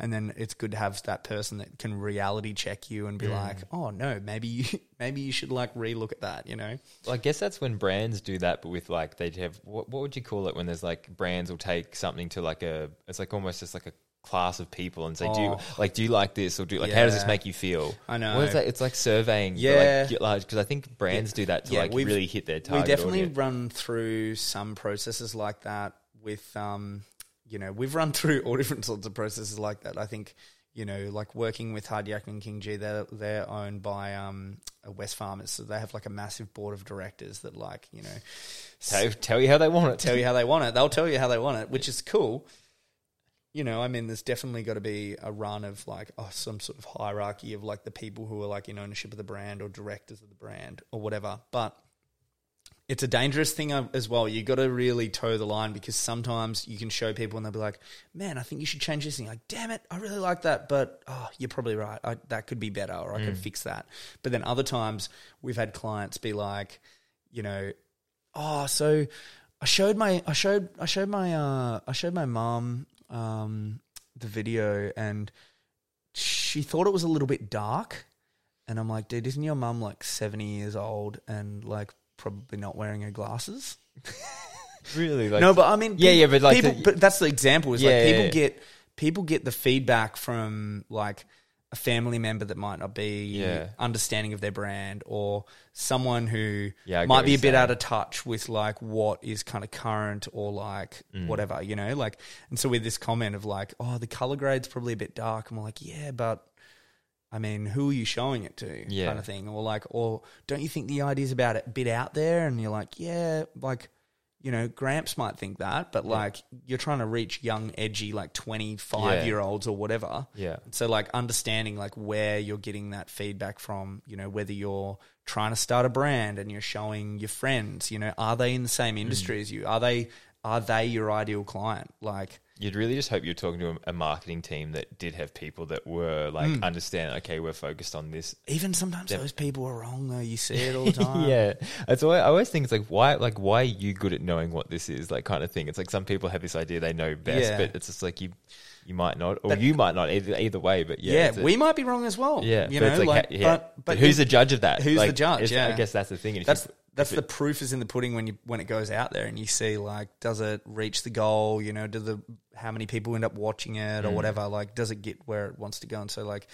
we we've had like for us you know our measure of success is like seeing the sort of effect that we've made on different brands over time. And so i feel like we're a pretty good judge of being able to switch uh, you know between these sort of like different micro industries or whatever and being like oh that worked really cool. Like that pro this project ongoing project with specialized is actually having great results. Or like you know this film like we do a series of videos for this like very corporate company Vocus through an agency in Sydney um, our friends Mark and Badge. And so we work with these guys on all these very corporate films and like they're getting like unreal play counts and it's like totally these guys are uh, telco it's like Telstra it's like a Hmm. competitor of Telstra they own the network that's like Dodo and Optus Yeah, yeah. and all those smaller ones rent from so anyway we did some work for them and it's like you know, we're watching this very corporate sort of films that we're creating, uh, getting unreal plays, and and then you know just knowing that we can kind of switch in between that and then something that's a bit more like fun and playful, like shooting bikes or or like yeah, you can uh, jump between and yeah, you and then- understand there's a place for both. yeah, and you understand like what you need to do between these different things. So like, what is it that somebody's going to be watching that? Or like another example is like a film that we did for Fever-Tree, where like you know th- that's like the soda company. You know, like they make you know really nice like soda soda waters and tonics and stuff. You can buy them from like BWS or whatever. But like we did this film for them, and they had like a ninety something percent playthrough rate, which was like unheard of. Yeah, I'm like, damn, that's really cool. And it was kind of like looking at what we did in that film and then going, oh, okay, we had this like 15 second like thing at the start that was like so engaging and built from sound Yeah. design and flashed through sections of the whole film. And then seeing that work so well and then being able to actually back it up when you're talking to a client and be like, hey, like this worked really well for these guys. Like this is something we can do for you, you know, and like mm. this is, these are literally the numbers that come from it Well, I guess that's like analyzing, yeah, analyzing. yeah, like work literally yeah. looking at you at what you've created in the past, and then how you can, you know, kind of reinterpret or like r- repeat those results again for someone else. I kind of hate that sometimes in the sense of like I know it's funny like on like if I just posted photos of my bike on Instagram every day like I, like numbers would just go Oh, through the roof. dude, I know. And- but it's funny when like you I wanna do that, I- though? that's the thing like I post something like I don't mind posting photos of my bike, but like you know when you like I take like just say like I went up to Mount Buffalo the other day and I took this really cool photo and I was just like I'm into it like I think it's awesome, but I know if I post it online like no one's really gonna like it. Like that's the and that's the funny thing that it's just like the thing that like You begin to see what like you just don't go to if you just go Yeah. to hunt, if you just go do it for the numbers or the money or whatever you want to say Mm. and like sometimes you get this thing where it's like well this isn't really what I'm But it's interesting how you can look at something and be like, I know that will perform well.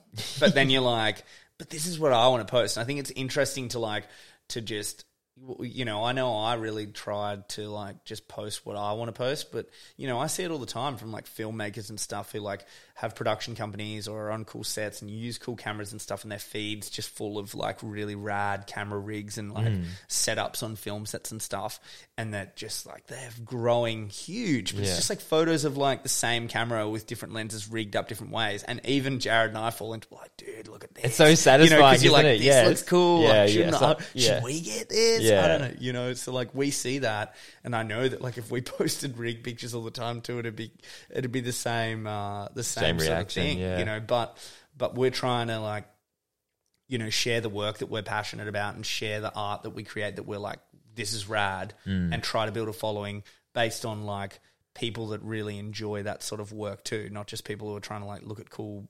You know, sexy photos of a camera that you probably can't afford. You know? Yeah, exactly. nah, because I, I heard something and it's like I've, it's kind of stuck with me, and it's like yeah, bait the hook for what the fish wants, not for what you want.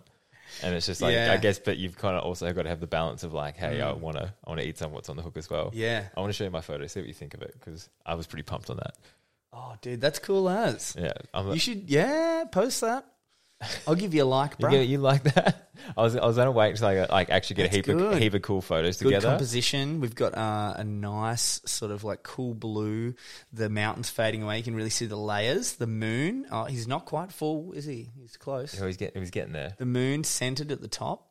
You know, we've got the cloud formation coming through. Very interesting cloud formation. Mm, Yeah, I'm a big fan. that's I- from that's from the top of uh, the horn. no, it's like the the hill in front of the horn, so it's like Oh, opposite yeah. What's the that one horn. called? I don't know. Something pass or something No, peak? it's not or- pass. Uh, I think it's called the hump. Oh, I'm pretty, sure, I'm pretty sure it's called the hump because I remember laughing at it. You got the horn and the hump. the horn and the hump. I've never actually said that out loud before, but yeah, that's what we've got. I love it up there. It's so Oh, good. it's cool. Hey. I was going to ask you as well, when you do send stuff to a client though, how many times do you normally go back to the client and then they make changes? Because I know a lot of time when I've seen people, they will say like, we'll make two, like we'll give you two two times to like change things around, Yeah. and then that's it, kind of thing. So We- we- you can kind of take the piss with that a little bit, can't you? Definitely, and we have people take the piss with that a lot. but you know, I think um, we, You, just- you can hear it in your soul. of like, "Ah, no, no, no, no. Like I think people, um, you know, it's a lot of the time you're creating a project for somebody that, like, you know, might be the founder of a company or you know, or have like a really tight connection with like what it is that they're trying to achieve, and you know, getting it right the first time, like you got to be pretty lucky, or you know, and like it's definitely we've definitely nailed films and had like you know no rounds of changes or one small change, and then it'd been like awesome, sweet, we're done, that's rad, and then other times we've had like ten rounds of changes, you know, Yeah. probably probably more, and so like you know that happens from time to time, and you know, I think that we have to be responsible for partially responsible for it because you know whether it might be you know maybe we didn't ask enough questions or ask the right questions about like what it is that you know specifically someone's trying to achieve. But often more often than anything i think what the biggest killer is of, of these sort of rounds of, of revisions and stuff when you're trying to achieve something is is the people don't actually you know we're in the business of envisioning something before it happens. Like that's what we're essentially being paid to do is mm. like figure out how to execute something from like the experience of making all these other films and making all these other photographs and then being like oh sweet we can do this take a little piece of this take a little piece of that and create it in our minds before then going and filming it. Mm. And then like a lot of the time the people who are paying you they're paying you because they don't they don't know how to do that or they can't do that as good as us. Mm. And so we are then i think sometimes the biggest factor of these multiple revisions is like people will see what they're like they've given us direction on what to do and then we'll create it. Mm. And then they're like oh shit actually like it's i kind of wanted a little bit different than that now that i can see it. Yeah, i'm like oh i actually think i want to change it a bit. Mm. Because prior to that they hadn't they weren't able to like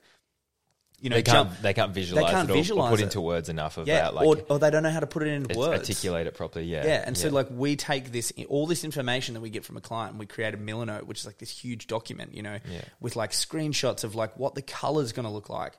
and then like screenshots of like films because we have these huge Jared's like a walking encyclopedia of like cool Vimeo films. So's Ryan to a point, you know. Yeah. But like the like we'll have all these screenshots of like actions or like things that people are doing, whether they're like carrying kayak into the lake or like you know watching the sunset in, in this certain sort of like composition, and we'll be like take these and build like a storyboard of what we're going to mm. shoot based on like other people's sort of screenshots from even movies and films and stuff as well. Mm. And like we've pre visualized it there, but then we know how we're going to tie that together in our own style. So we do all this stuff and then execute it. And then I think it's just that's the biggest thing. It's just the client doesn't have that, they don't have the resources or they don't, haven't seen the amount of work that we've looked at. Or they haven't actually used the camera like we've used it to then know, oh, that idea will or won't work. Yeah. They don't even know how like you'll do things on camera and they won't even know that that was a thing. And then they'll be like, well, how do you, how do you come up with something if you don't even know it's possible kind of thing. But it's like when I was talking to you about if we shot that um, Crank Brothers thing in Bright and like I had that shot from Limitless. We should they- still do that, by the way. I know. I'm trying. To, I need it. Yeah, we need to make it happen. But that shot at the end from Limitless when he walks into the the cafe, and I'm like, that's so perfect. The like camera follows in and then stays behind her, and then you could just drop down. And I like, I Yeah. saw it in my head. It's like, I, I guess know. with like Jared, he would just have it on you in you as well. Like you've got this like yeah da- da- database of like. Yeah. Shot lists and like ways to do it and ways to plan it and how you've like oh, I saw it here and there and yeah I think that would be quite like I feel like I've just from being around it for so long with like with writing and that like I feel like well you know what you want to see and when you've been doing it for so long you get a pretty good idea so I always like I like I only like filming with, with certain people as well Mm. because I hate when you film with someone that has like this idea of like how they want it to look Yeah. and you've got your idea of how you want it to look and if they're not really like If you're not aligned, then yeah, it's the same with you working with anyone on all sorts of like creative projects. You Hmm. want to be on the same page. Yeah, know? because it's a lot of like, yeah, it's a lot of work for for both people. But obviously, if you're like, Yeah. I'm about to send this gap, this is like pretty risky. Yeah. and even if you get the shot you want, I don't, I'm not stoked on that. Yeah. So it's almost just like, why am I going to risk it for something that Yeah. it's not even a good good end thing? It was nice the other day going and shooting and not. Riding. And not riding. just because every time it was so funny because every time I'd like want another shot, I was like, "Oh, can you push up again, Zach?" And I know that's always that's always me. like, I've heard that one. Oh, oh, the amount of times, man, where I'll be like wrecked, and you just hear like, yeah, Riley or Jared or whoever, or my brother, and just be like, oh, one more, and I'm just like, oh, fuck, Oh, come the on. old one more. Oh, the old one more. And I hate it when you like, you know, when you nail a section as well. Like the worst is when like you nail a section and they're just like, oh yeah, or like oh they're doing like a real like close up shot of something. Yeah. And it's just like I get that like they're trying to build a story from like Yeah. a corner or something, and you hit it tapped, and then it's like slow mo of like the wheel or something, and you don't get any of the shot, and you're just like.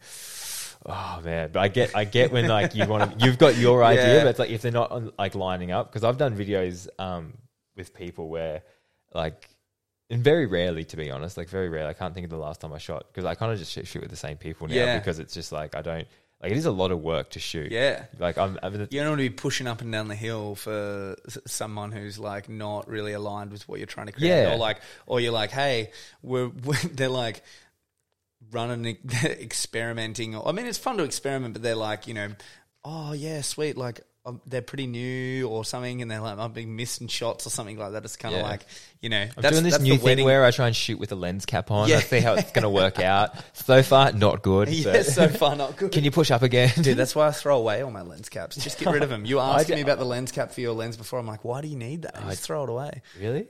I throw them away. Do Do you know? Do you know what happened? So like, I'm so I lose made- them anyway, so I guess I do. the same thing, right? No, but like I remember in photo school, um, one of our tutors in when I was we were majoring photojournal, I majored in photojournalism, and I had a National Geographic photographer and an Australian Geographic photographer as my tutors.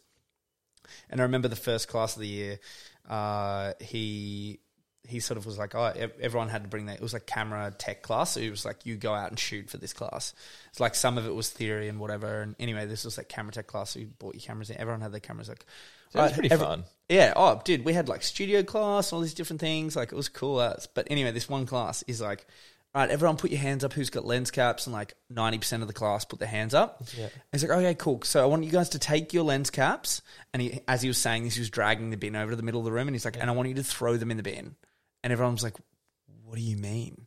And he's like, no, I want you to throw your lens cap out because his, his, you know, rationale behind it was like, you know, between you and capturing the moment, there's this piece of plastic, and that's one more thing that is getting in the way of like you being so fast to capture something. Yeah. So if you're pulling the camera out of the bag, and you're like, "Oh, I'm ready," oh, and it's got the lens cap on, or Yeah. you know, which isn't it's not really a problem anymore because now everything everyone's shooting like mirrorless, so you turn it on, you see that it's black, but then you still like waste five seconds Yeah. figuring out why. You're like, oh, is my aperture wrong? Is my shutter speed too Yeah, so fast? people and then you're like, oh, the lens up. cap's on. Yeah. you know, and so it's just this. It's like five, ten more seconds between you and capturing the moment, and you wouldn't believe how many times I have you know that has helped me from turning the camera on it's one less step. I just literally turn the camera on and the sony startup time is like less than a second and like bang you can shoot a photo. Yeah. you're not fumbling around with some lens cap and instead of lens caps i just use like uv filters like 50 to 100 dollar like clear glass so it's like protects the Ah, front So there element is of the lens. something on the front. Okay. yeah so it's like a add that little one on the end. most of mo- oh, most of the time, but that's different than a lens cap. Like some people will be like, you know, that was what he said as well. He's like, if you really want to protect your lens, then like get a UV filter. That's like if you drop your lens or whatever, then you know the UV filter will smash at the front ele- element of the lens or like whatever, and, and it'll be fine. That's But like, actually funny because I do have a, a filter for that. yeah, throw away just that put- lens cap then. Well, I already threw it away. So Oh, yeah, yeah, you lost it. That's pre right. pre thrown. Pre-thrown. But dude, I would always get like I was I've been anxious today. I'm like, where did I put it? I need to find it. Like I was asking you if you had Mm. A spare one. Like, but like, I think it just changed my world. But the other thing as well, like, well, I mean, I, I say that thing about the UV filters. That's like what you do if you're worried about it. But like, you know, most of our lenses have ND filters going on and off them, depending if we're shooting like photo or video. So it's like, you know, half of them are just raw dogging Yeah, in the bag. And you just have good camera bags that have like the soft pouches and stuff. Like you shouldn't. Yeah, they're you not know- really getting smashed around. well, you're not Like, throwing gravel in there with the camera, are you? And just shaking it up like a cocktail. no lens cap on, Just, just, just "Ooh, a shovel of Sorry, cement guys, in I'm just there. packing up my gear and I've got to pour this load of gravel into my bag and just shake it around. Like, What about if you're shooting bikes and you're going to get roosted? Oh, I know. Well, that was the one thing we should we should oh, shout Oh, out shout out to Sam Purdy who had one of our cameras from Emble the other day, and we saw on Instagram this photo of him getting roosted by a motorbike. He's like, "Yeah, when such and such cleans you up in the corner," and we're like, "Dude, isn't that our camera?" We're like, "Oh, dude, got to take that to get clean." Oh man. no, wasn't too bad. He looks after the gear. I, I mean, I well, it came mean- back pretty I dusty. mean- I know you mean honestly. It came back pretty Oh, dusty, Sam. Maybe just give it a little clean next time before you bring it back. I just love that there's like there's evidence as well. So like just I know. It's getting absolutely hosed and just like you're just like oh yeah, yeah. just, exactly just, just it like twitch, twitch a certain way. You're like oh that just that oh I didn't feel good. It was pretty funny though. What seeing, you know, when you see it on Instagram and you're like, wait, isn't that our? Yeah, hold on a hold on a second. Hold on a second. Oh man, Yeah. I um I saw a, a guy got his red um he's got like a red uh it's like uh Oh yeah, I know about red. oh you know, what what is it like red's like the like the Oh, the- they're like it's a pretty expensive. I mean, it's kind of like buying a you know luxury car. Like it has the price tag on it, but they are really good. Like we kind of want to get one for like ultra slow mo like frame rates for shooting bikes and stuff. yeah Because like right now we can do like 200 frames frames a second on our Sony's, but you know like everything looks better in slow. mo. It looks Yeah. so nice in slow motion, especially if you're getting like really nice details and stuff. And like we love shooting like 25 frames a second, like getting that normal speed thing, you know, because like that's what people are used to watching, like cinema and stuff in like normal 25 frames a second. Like there's motion blur to it and stuff, and like riding looks pretty sick in normal speed too, because you really can tell how fast someone's going. Mm. But there's something about like seeing like a slow mo whip of someone doing super Yeah. going super sideways or, really- or hitting a corner and the you know yeah just like creates- Sam got covered in dust that day, Yeah. you know, like when you see that slow mo dirt going just all over you. it yeah Yeah. Well, I saw a guy yeah his red got roosted really Yeah. bad yeah and I was like saw that and I was like oh that's just I know. like it started um, when I went and filmed Zach. I was just like really realizing like, okay, this is there's lots of dust around right now. Yeah. and I did think about the camera because you know those like Yeah. little blowy squeezy Yeah, things. yeah. I was like, I need to get one of those. I yeah, realized one every, of those is good, but also like I mean, there's, they're pretty cameras like especially these little guys, the Sony's like so weather sealed nowadays, Mm. like pretty good. But yeah, it's a good idea to like learn how to clean your sensor or take your sensor, take your camera to get the sensor cleaned every now and then. It's like good practice, but you know, I, I, we've got the cleaning kit that we clean them ourselves. Oh, really? Every time we get them back from Sam. You get the leaf blower in there, get the old Mel Wilkie blower, and just blow her out. Oh, dude, that's that's funny. Yeah, because I um yeah I don't you know when like because it's just so new and so nice still, Oh, and I'm yeah. just like. You know when you get anything new and like the first, Yeah, I totally. actually I picked up the other day and the um like the neck strap grabbed on something and it just got thrown at the ground and I was just like and like freaked Mm. out, looked at it, not a mark on it, but eh, yeah, I'm very precious at it. It's Yeah. like once it's inside, it's nice, Yeah. but then I'm like, yeah, going to World Cups, it's probably going to get pretty beat up. but- Yeah, it will. But you know what? That's- they're, they're tools, though. It's like you a- know, yeah, it's a tool. Was I've about to- always thought about the camera like a tool, and like our, you know, uh, Ryan, who's uh, like I said, our, our head editor at Emble. He's just moving. He's about to move down here, and he's been with us for the last couple of weeks here, hanging out while we're sort of in this crazy deadline time. And he's like looking at how we treat our gear, and he's like, dude. I need to sort this out for you guys. I'll, I'll, I'm happy to be in charge of uh, where stuff goes, like what bag. Really? He's, he's like trying to G us up, but I'm like, I've always thought about it as even for the last like you know, oh man, pretty much my whole photo career, just because like working with other photographers and stuff, and then especially having that that kind of you know th- those t- tutors like the Nat Geo shooter like uh, Michael Coyne and and uh, Bill Bachman, like our my two major tutors in photo school, they basically like you know seeing like you know Michael Coyne would go to the Middle East and be like in you know war zones and stuff, and there's like you know dust and dirt and ash and all this crap going all over your cameras, and it's just like you know it's a tool. It's a tool for you to capture. It's a tool for you to express, and it's a tool for you to use. So like you know at the end of the day, like you know, if if if I have the choice between like sticking the camera in behind like our mate uh, Rennie, like ripping through this like dusty pile of hot ash and getting this epic shot, or like standing back two meters and it not quite being as cool, but the camera being safe, I'll always put the camera in. Yeah. I think that comes down to as well, like, you know, when you spend money on something like nice, you like don't use it, which is funny because I thought about this the other day. I brought um, this suit and I just never use it. It's like my most expensive thing I've brought. And I was like, we never wear nice things. And it's like so funny. Like, we spend all our money on these clothes that we wear like once or twice a year. Yeah. And that's why I started wearing like, I wore like my most expensive thing I've ever brought was this like white suit. I wore it, wore it track work uh, for the track walk at World Champs, and it was like it obviously got dirty. But I was just like, this is cool. I'm like actually using it. Like I had this big epiphany when it, before Yeah, then I was at home. and I had these really nice pants, and yeah, I just never wore them because they were so nice, and they would cost me like like eighty or hundred bucks, like not even that expensive. But I was just like, I'll just wear them when I go out, and then I was just like, I don't go out that much, and I was like, I'm just gonna start wearing them all the time. And then it's like, yeah, it's like I guess it's like your body with scars and stuff as well. It's kind of mm. like you were living, and that's. Yeah. why you've got them. Like, Yeah. shit's gonna get dirty, but we've got washing machines for that. Like, just, just, like just that use small it. scratch that you get on the front of your uh, lens for not wearing, using a lens cap. That's gonna hurt. That's gonna hurt. Nah, they make them pretty tough now. You I've were seen saying like that. videos online of dudes with like screwdrivers trying to smash them, and it's like not leaving a scratch and shit. It's pretty gnarly, That would hurt my soul watching that. dude. Yeah, it does. It's like, Like- really cringeworthy watching it. It's like, Oh, I'm not oh. into like you know when you see those things where it's like a big press and they just crush things. It's like I get the whole like appeal behind it, but I'm like, come on, like it just I don't know. I'm not into like breaking. Just, breaking stuff. Yeah, it's just like breaking shit that's brand new. It's like break like old stuff at least. Like you've just brought something brand new to then crush it. It just seems like think of all the effort and energy that's gone into creating that thing, and then you just break it, and then it just goes back in this cycle of just like it's just this going around this circle of just uselessness kind of thing. I'm just like, oh, stop it. Yeah. Oh, so we what are we doing next weekend? Are we racing? What are we doing next weekend? Are you gonna, we're, we're going to go to? Are you going to come to Thredbo? I think we're gonna go Thredbo. Yeah, I want to. I want to come and I want to come to a race. So let's. Um, I reckon next weekend we. Uh, yeah, 'Cause we're it's gonna, we're we're gonna do some vlogging. You know? Yeah, I think I'm gonna do. Well, I, yeah, vlogging? that's my life. Yeah, I actually have really been. that's my life. That's, my, life, now. I'm a vlogger. I'm a vlogger. I never thought I'd say that. I've like. I like.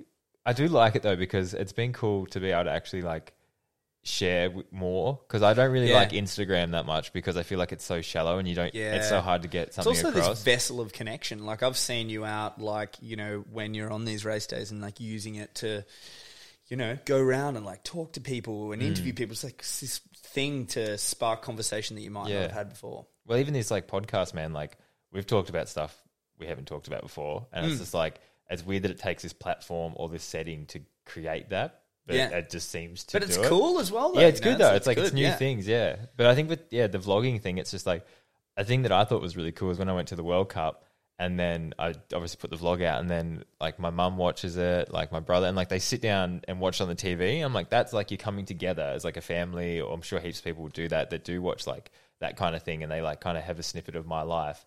And I think that was quite cool. I, I thought it was a bit cringy at the start, like filming yourself, and mm. I never want it to get in the way of living life either. Like I, I hate when you see people like put a camera in the way of like what you're actually doing. But I think I've got this good balance of like filming stuff and doing it because I enjoy it and also kind of living in the moment and being mm. present as well. And I think that's the thing that I always was scared about. Like I don't want to go so down so down the rabbit hole of like vlogging is everything and I need to capture this and Yeah. capture that and then I'm always editing and I'm not actually like living mm. life because like you said there's like to create a video go there's a lot of work in it Yeah. and there's a lot of like brain power and all that but it's like if yeah if you can balance it and do both it's I feel I I've, I have been enjoying it and like you also get get a little bit better at it as well but I was really under this thing when I started that I constantly like obviously if you want to grow quicker you've got to constantly put content out but Yeah. I don't really want to constantly put content Yeah. out hey like I want to just do I it think qu- quality over quantity. Yeah, you know? I yeah. think honestly, like I think if you keep doing what you're doing, just keep making sure that they're like good quality things that you're Mm. interested in. They're engaging topics,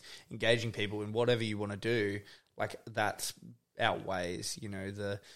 I mean, I don't know if the algorithm likes that. I don't think it no it doesn't because I've seen I've seen like, people that would I just think in the long run it will be good. You know, Yeah, it'll be I- better. Well, it's like I'm proud of what I'm putting out, and I see people, and I was like nothing against this either, but they'll just film with like just a GoPro or something, or just like and just drop all the clips in, and it's like it's very raw and very uncut. Mm. But I I get a bit bored watching that. Like I try and even with my videos, like I cut the speaking down and like make it very like punchy Mm. and like it's it's kind of always engaging. I don't have like lots of pauses, and I feel like Mm. there's always something happening because. Like if I watch my own thing and I get bored, I'm like, well, everyone else, like Mm. probably some people wouldn't, but it's like I, I want to watch mine and be like, this is Yeah. yeah, I'm not like skip, skip, Hey, skip. it actually reminds me of the time that we filmed the uh, how to make a banana smoothie at my house. Yeah. Probably could have cut that down a little bit, but anyway, fun fun story though. I had somebody re- pull me up on on the street the other day and we were like, "Hey, are you the guy that made the banana smoothie with Dean Lucas on his vlog?" And I was like, "No way."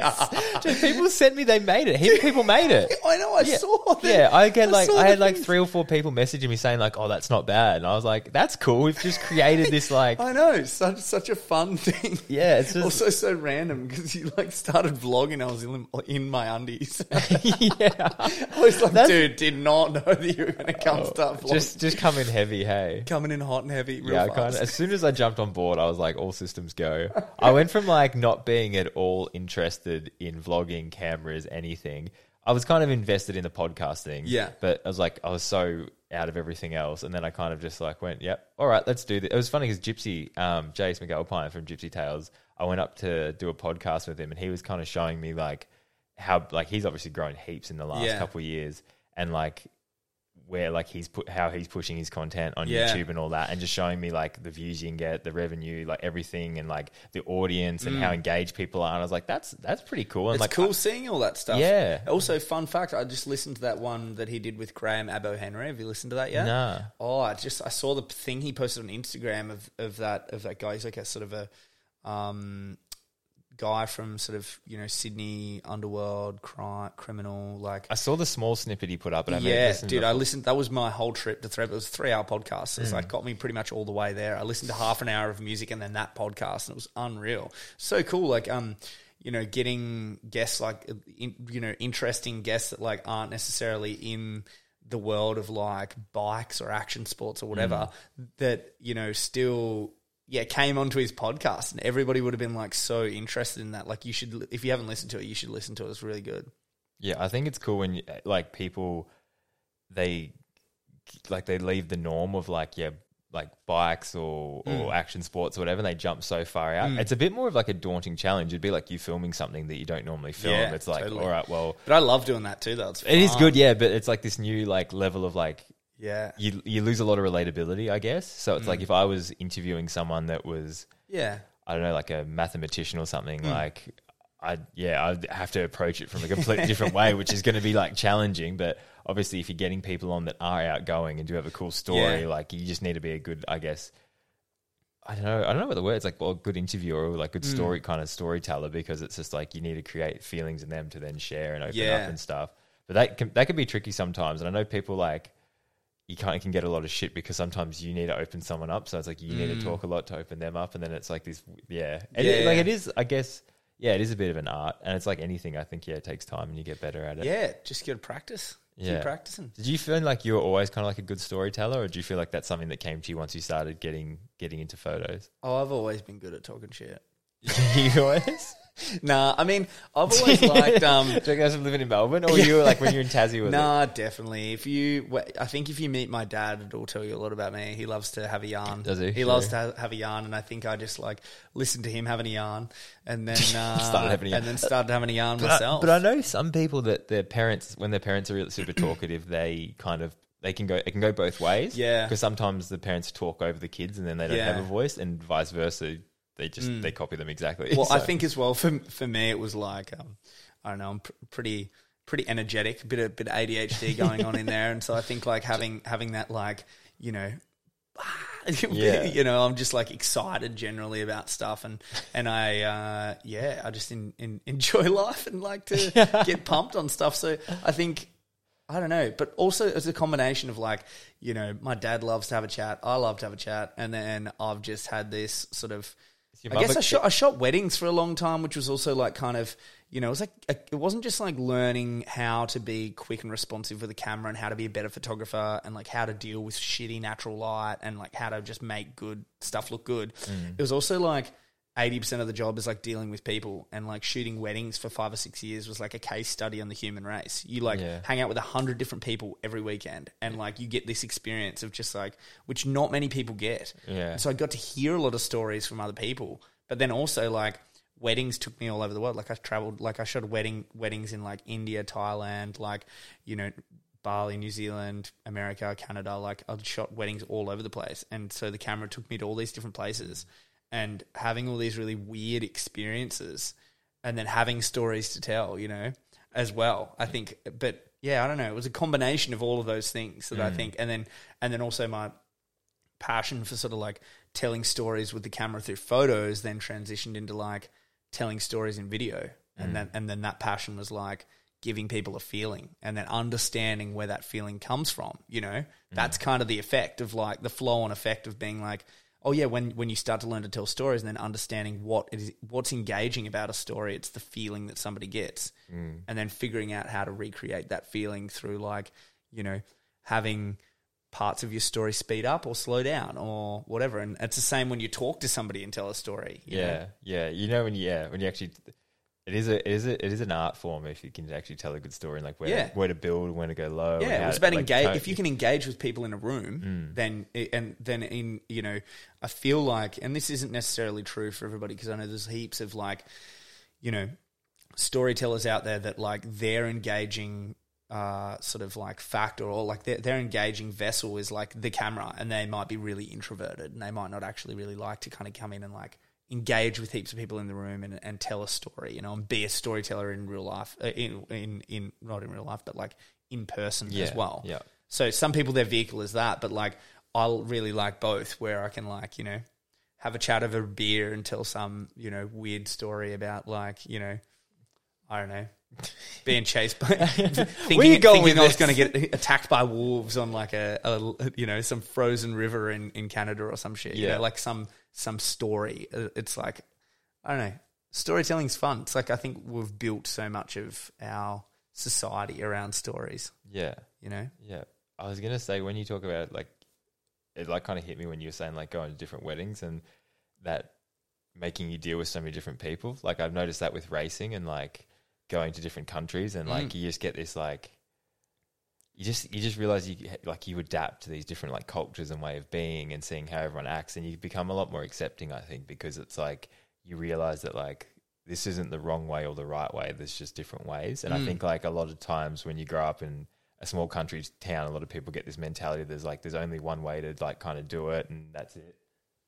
And then it was only like one way to do it and that's it. And I think it's like they don't because they haven't seen other ways of doing it they've only ever had their one kind of one way so I Mm. think it's like once you um you're once you exposed. You're exposed, exposed yeah. to all these different things. because I think at first you'll see like other other ways and you'll be like oh no that's wrong that's not how we do it Mm. and I was like well why is your way right and it's like it's not right or wrong. It's just different. And I think yeah, that was like if you can yeah if you can travel or like you say like yeah go to weddings or like be around different people. I think yeah you Mm. get this way. But even, even if, but I think even if you can't travel, and you know, you could just there's still like you can still expose yourself to Mm. different people. You can like you can expose yourself to different content online. You know, Yeah. rather than being fed whatever the friggin' Instagram al- al- algorithm's gonna give you, you can like actively choose to look up like bonsai trees on YouTube Yeah. or whatever it is that you're interested in and like expose yourself to different content or uh, you know even better like exposing yourself to different stories in in real life like when i was in melbourne i would go to random exhibitions random like you know random parties random exhibitions random like you know stores in melbourne be like why would i even you know this isn't Yeah. something i'm interested in but i just go in and be like have a look around you don't like, know, whoa. but you don't know that. you don't Like, know you that, don't know yeah. that until you go in there. That's the thing. Mm. It's like people like you know when people say, "Oh, I don't like that." It's like, have you Mm. ever tried it? And like, no. I'm like, okay, how do you yeah, know? yeah, Yeah. okay, yeah. yeah I noticed when I went to Amsterdam, I was there for a couple of weeks, and I remember like I never really been to like art galleries or anything like that. And when you obviously you go to an art gallery, like you go there to like look at everything and like try and like Mm. cr- get a feeling out of it, Yeah. and like it's gonna talk to you in some way and Mm. tell you something and whatever. So well good art will leave you asking more questions yeah, than you have answers There you go. There's something. But I noticed when I left the gallery and then I was just in Amsterdam, like going around, I kind of started to like look at everything a bit Mm. more, a bit differently. Like instead of like you kind of like got like a bit of tunnel vision in a way of just like you just live life and go about it. But it kind of opened my eyes up a bit more to everything that was happening and where I was or what I was doing. And it's just funny that you Mm. go somewhere to focus in on something, then when you leave, it Mm. makes you open your mind up about like, hey, what is all this stuff? And like, Mm. what? How does this actually make me feel? And why does it make me feel that Yeah. way? And how can we change that if make it better or how like why would it get worse and yeah yeah it well, makes that- you question a lot That was actually like I remember when I was in Mel- Melbourne, like because I was like living in Melbourne for like ten years, sort of like building up my business and stuff. how was that at the start when you first Oh yeah, well that's actually kind of like you know a question you asked earlier that I probably didn't answer properly, but like you know when moving out here, you know I sort of built up my business in Melbourne over the space of like sort of nine years or so, and so I had like a pretty solid client base from like working in the city, also access to a lot of like you know photographers and filmmakers that I assisted, and then like you know, built up my own client base and like reached out to brands and stuff that I wanted to work with because a lot of their offices might be in the city. And like, so I built up this real sort of like brand or reputation or like, you know, had like good, you know, sort of contact list of people that were either in industry or agencies or whatever. your rolodex was quite fat Ro- had a fat Rolodex. yeah. No, but like a fat. Fat. With a PH. With a PH, no.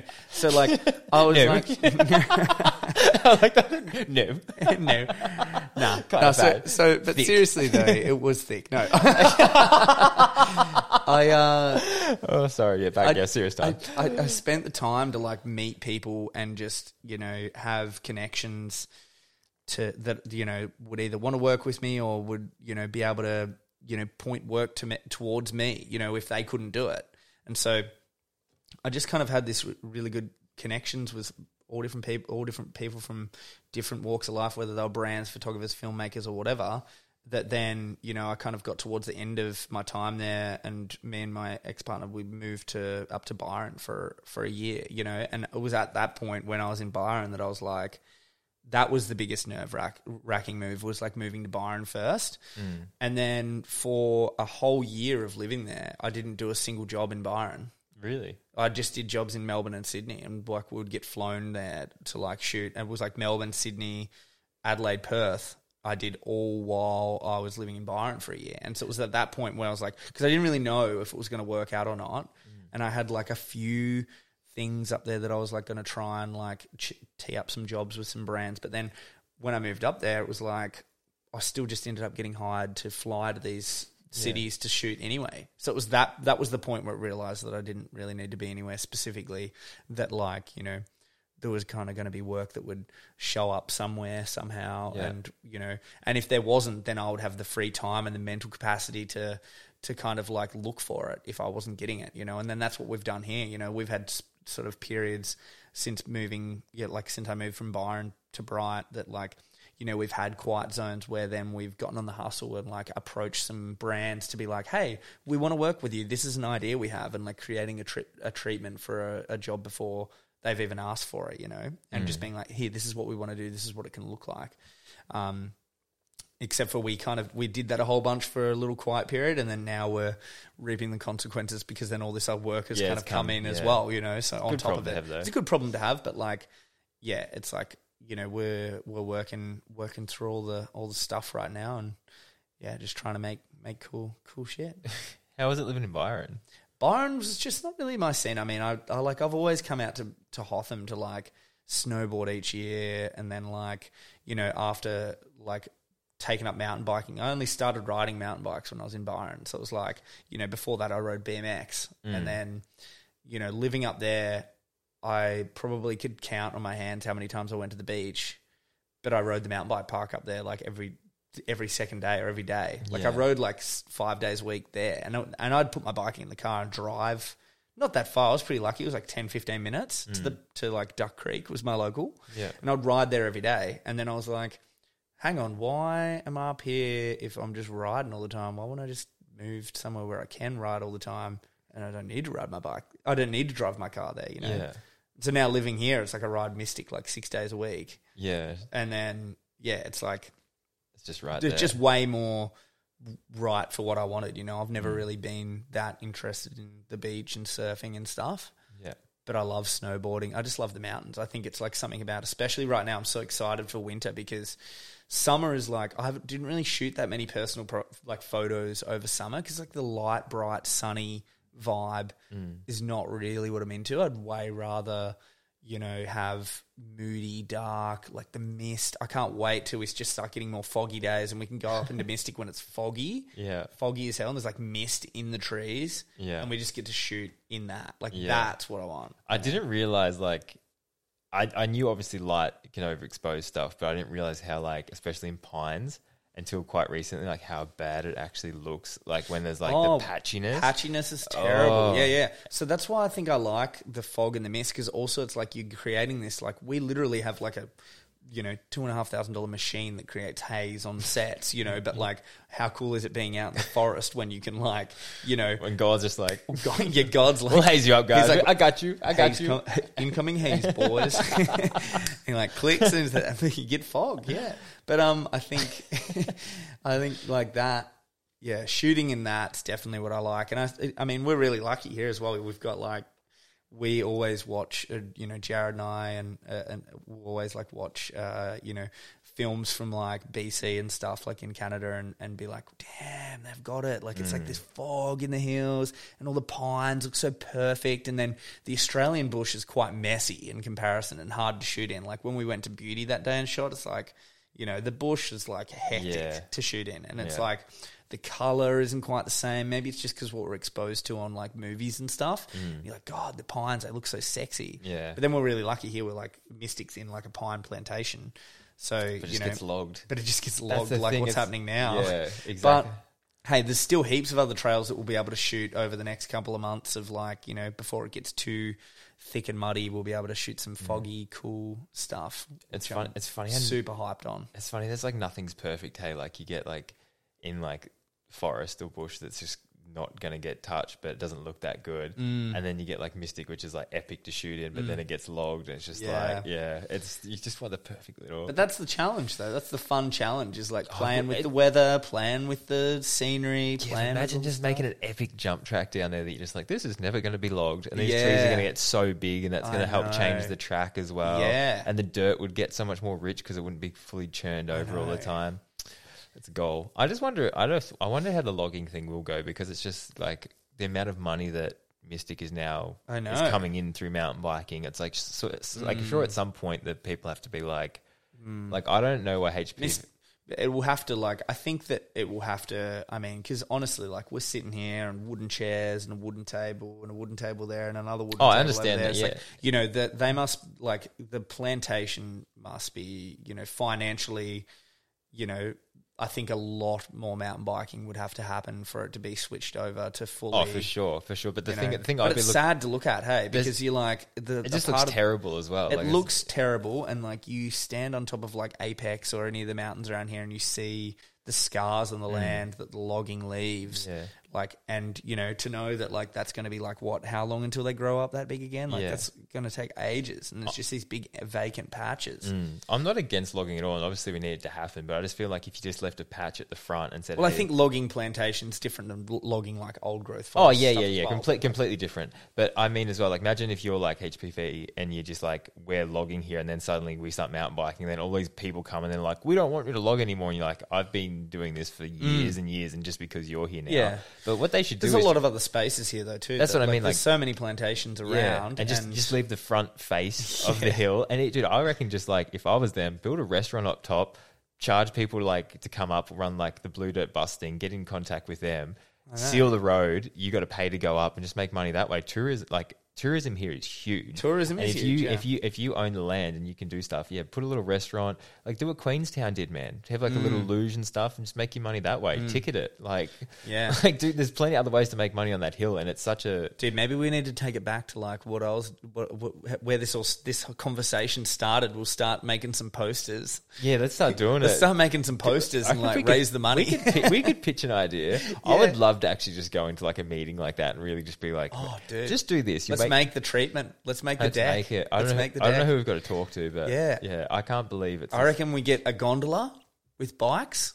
You know one thing though, A bike the, the gondola? town, this town, everyone gets so excited about a chairlift, which I'm all for. This town could not handle the influx of people coming. It's already like, dude, like Oh, I our know. hospital is hopeless. Like, well, it's not Yeah. ho- like okay, I take that back. The hospital isn't hopeless, but it's hopeless that you have like thirty five thousand people come here for a weekend that all do action sports, and you go to the hospital and they just point you to Wang. There's no doctors on call. There's nothing. Yeah, It's- I know. And then even the, The- road the leaving. school, everything. There's like a lot of infrastructure that probably needs to be built. I mean, even um, you know, we were shooting sort of a tourism campaign recently that was like advertising for people to come out to not specifically Bright, but like the whole region, you know, Mm. and um, yeah, I think uh, like for people to come and work and live here and. You know, it's uh, it's an attractive thing to come and do, but then it's also like, where like, and we both know it's like, well, where are they going to live? yeah, yeah. like it, it's kind of like that's that's the interesting component of it, you know, and like we. Yeah, and like you know, we, I believe that I'm like hell yeah, like that's exactly what I've done. I've moved out here and I live like an awesome lifestyle. I love it mm. out here. Like I'd way, way prefer being out here than in the city. You know, I like, you know, spent my time there and it was good and I like had really cool experiences and built my business. But like deep down, I'm a country boy because I grew up on a farm in Tasmania. But then like I come out here and I'm like, oh man, no, country is really awesome. yeah. I feel but- like this is like the middle ground. Hey, It is kind of the middle ground.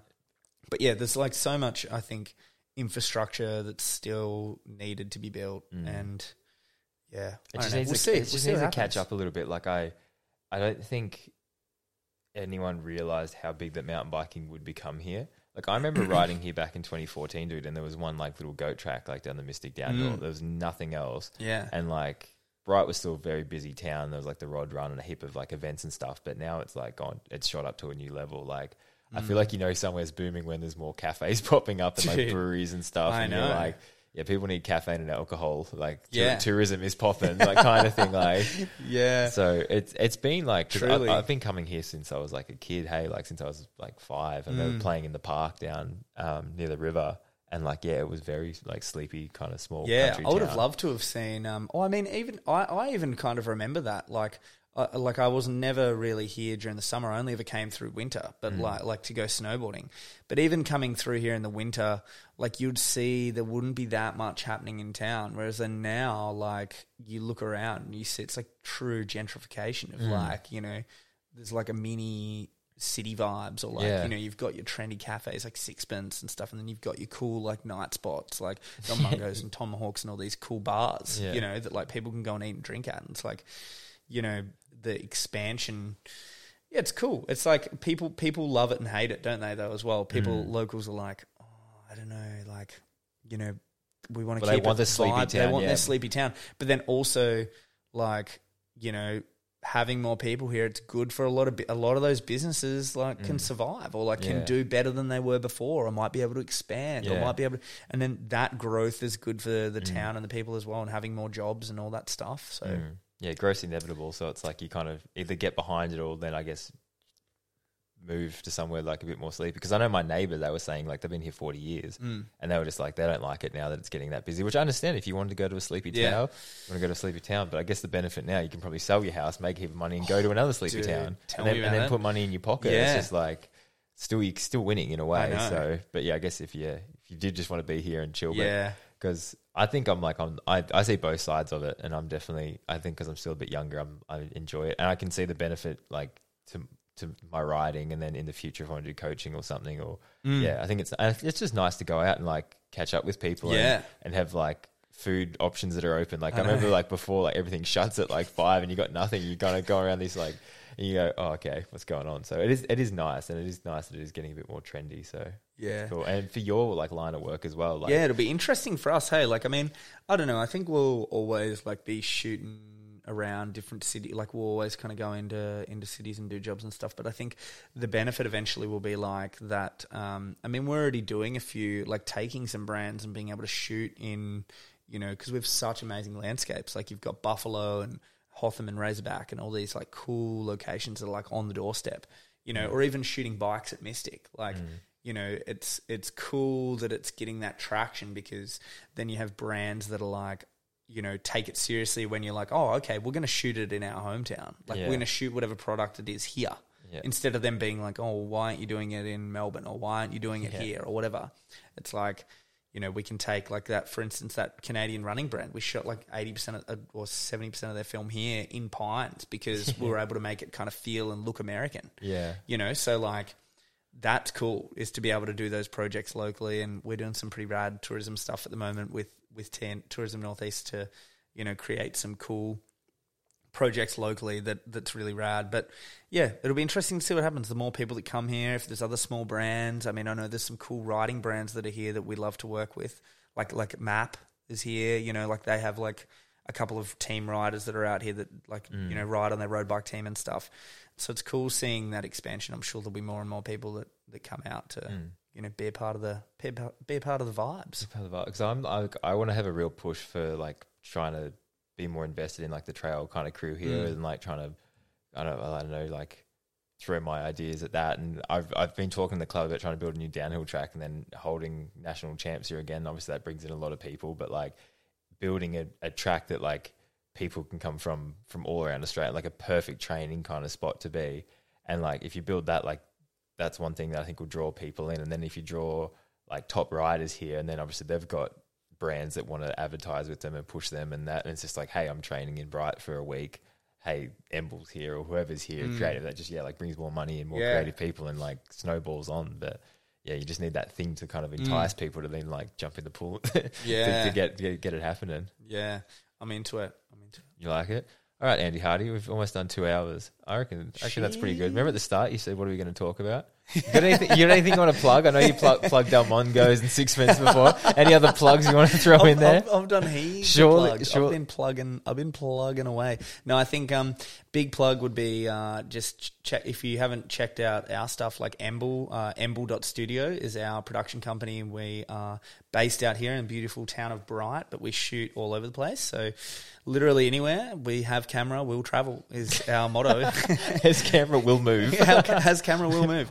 But uh, yeah, no. So we yeah we do all sorts of stuff. So go over to the website and check that out. And uh, our Instagram is exactly that as well, emble.studio. So Yeah. and then if you want to check out my own stuff, it's just at Andrew Hardy on Instagram, and there's links and things there. That's that's my only That's two me. plugs, That's pretty me. much. I was like going to say thank you. I want to say thank you on air because Andy Hardy is the man that introduced me to Zach Bradley. He was Oh, the yeah. one. He was the one that planted the seed. dude it was so cool seeing uh seeing the other day like you post about posting that and stuff and it was like you know and i, I you know uh it I've been meaning to shoot a really cool film with Zach, but we just have had just like this snowball effect of just trying to get through this crazy sort of post COVID mess of work that we've had booked in.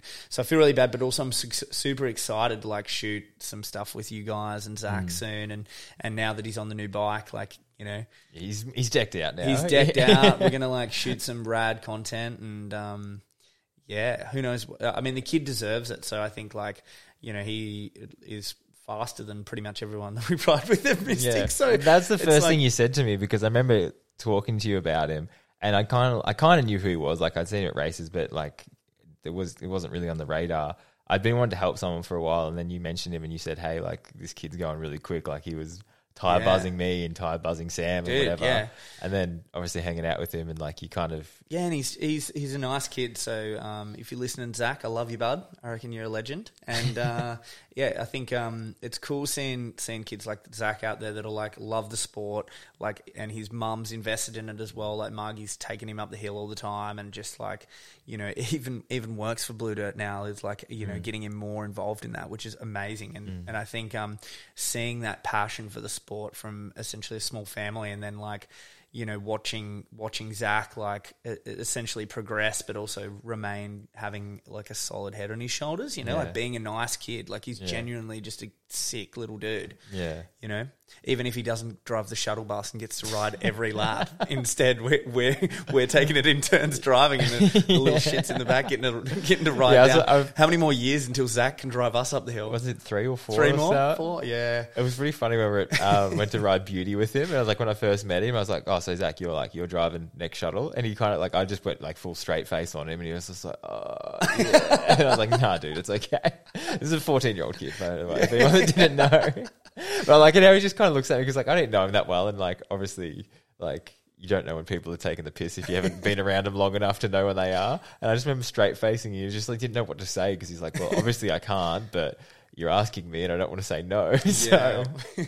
uh, no, but I was just yeah, thank yeah, it was good that you kind of like lined that up because yeah, it's good when you have like certain people. I think that they'll recommend someone or something, and like they yeah, that you kind of Mm.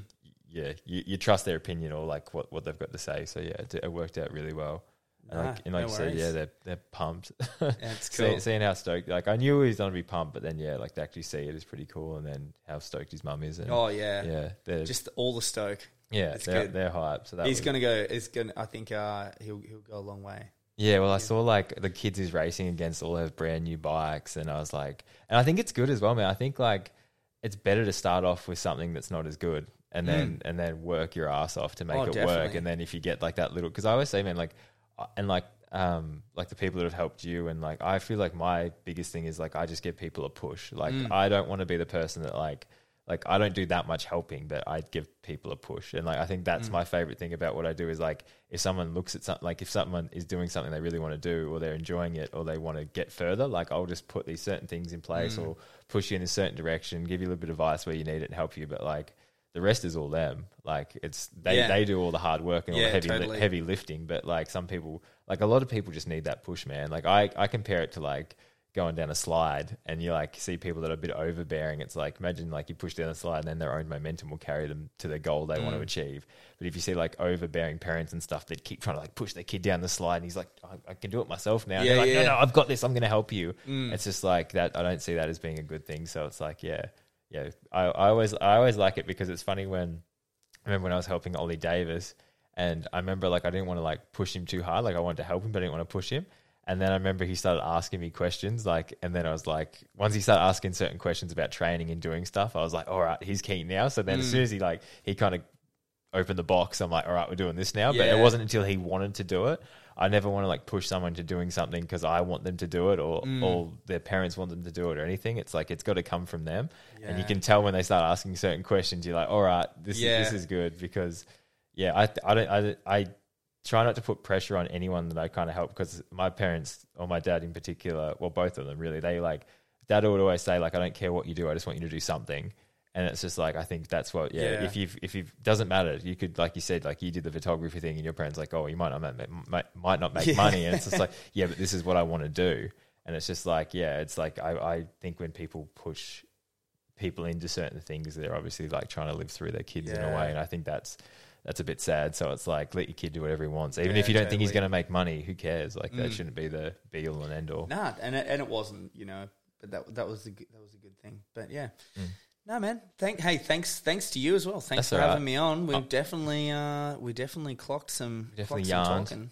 I like at the start. What are we going to talk about? I really want to get um, Jared and, and Sin on as well. I think that would Yeah, be cool. to Have all definitely. three. We've got four microphones, so we might as well use them. Oh yeah, dude, let's have the couch. I think session. the whole couch. That'll be I- fun. I'm glad we didn't we didn't talk about Emble too much because we've got so much going on. I mean, there's like we hardly scratch the surface. So it'd be cool to, yeah, for all, all three of us to have Dive a yarn in. about And- that because there's there's some cool projects that we want to Mm. do and we've got some fun ideas floating around. I like it. And then you can just give me some saucy clips that you get. I can put it over the top of you guys talking Yeah. about the thing. I was like, oh, feed the content monster. Feed Feed, the the, content content, monster.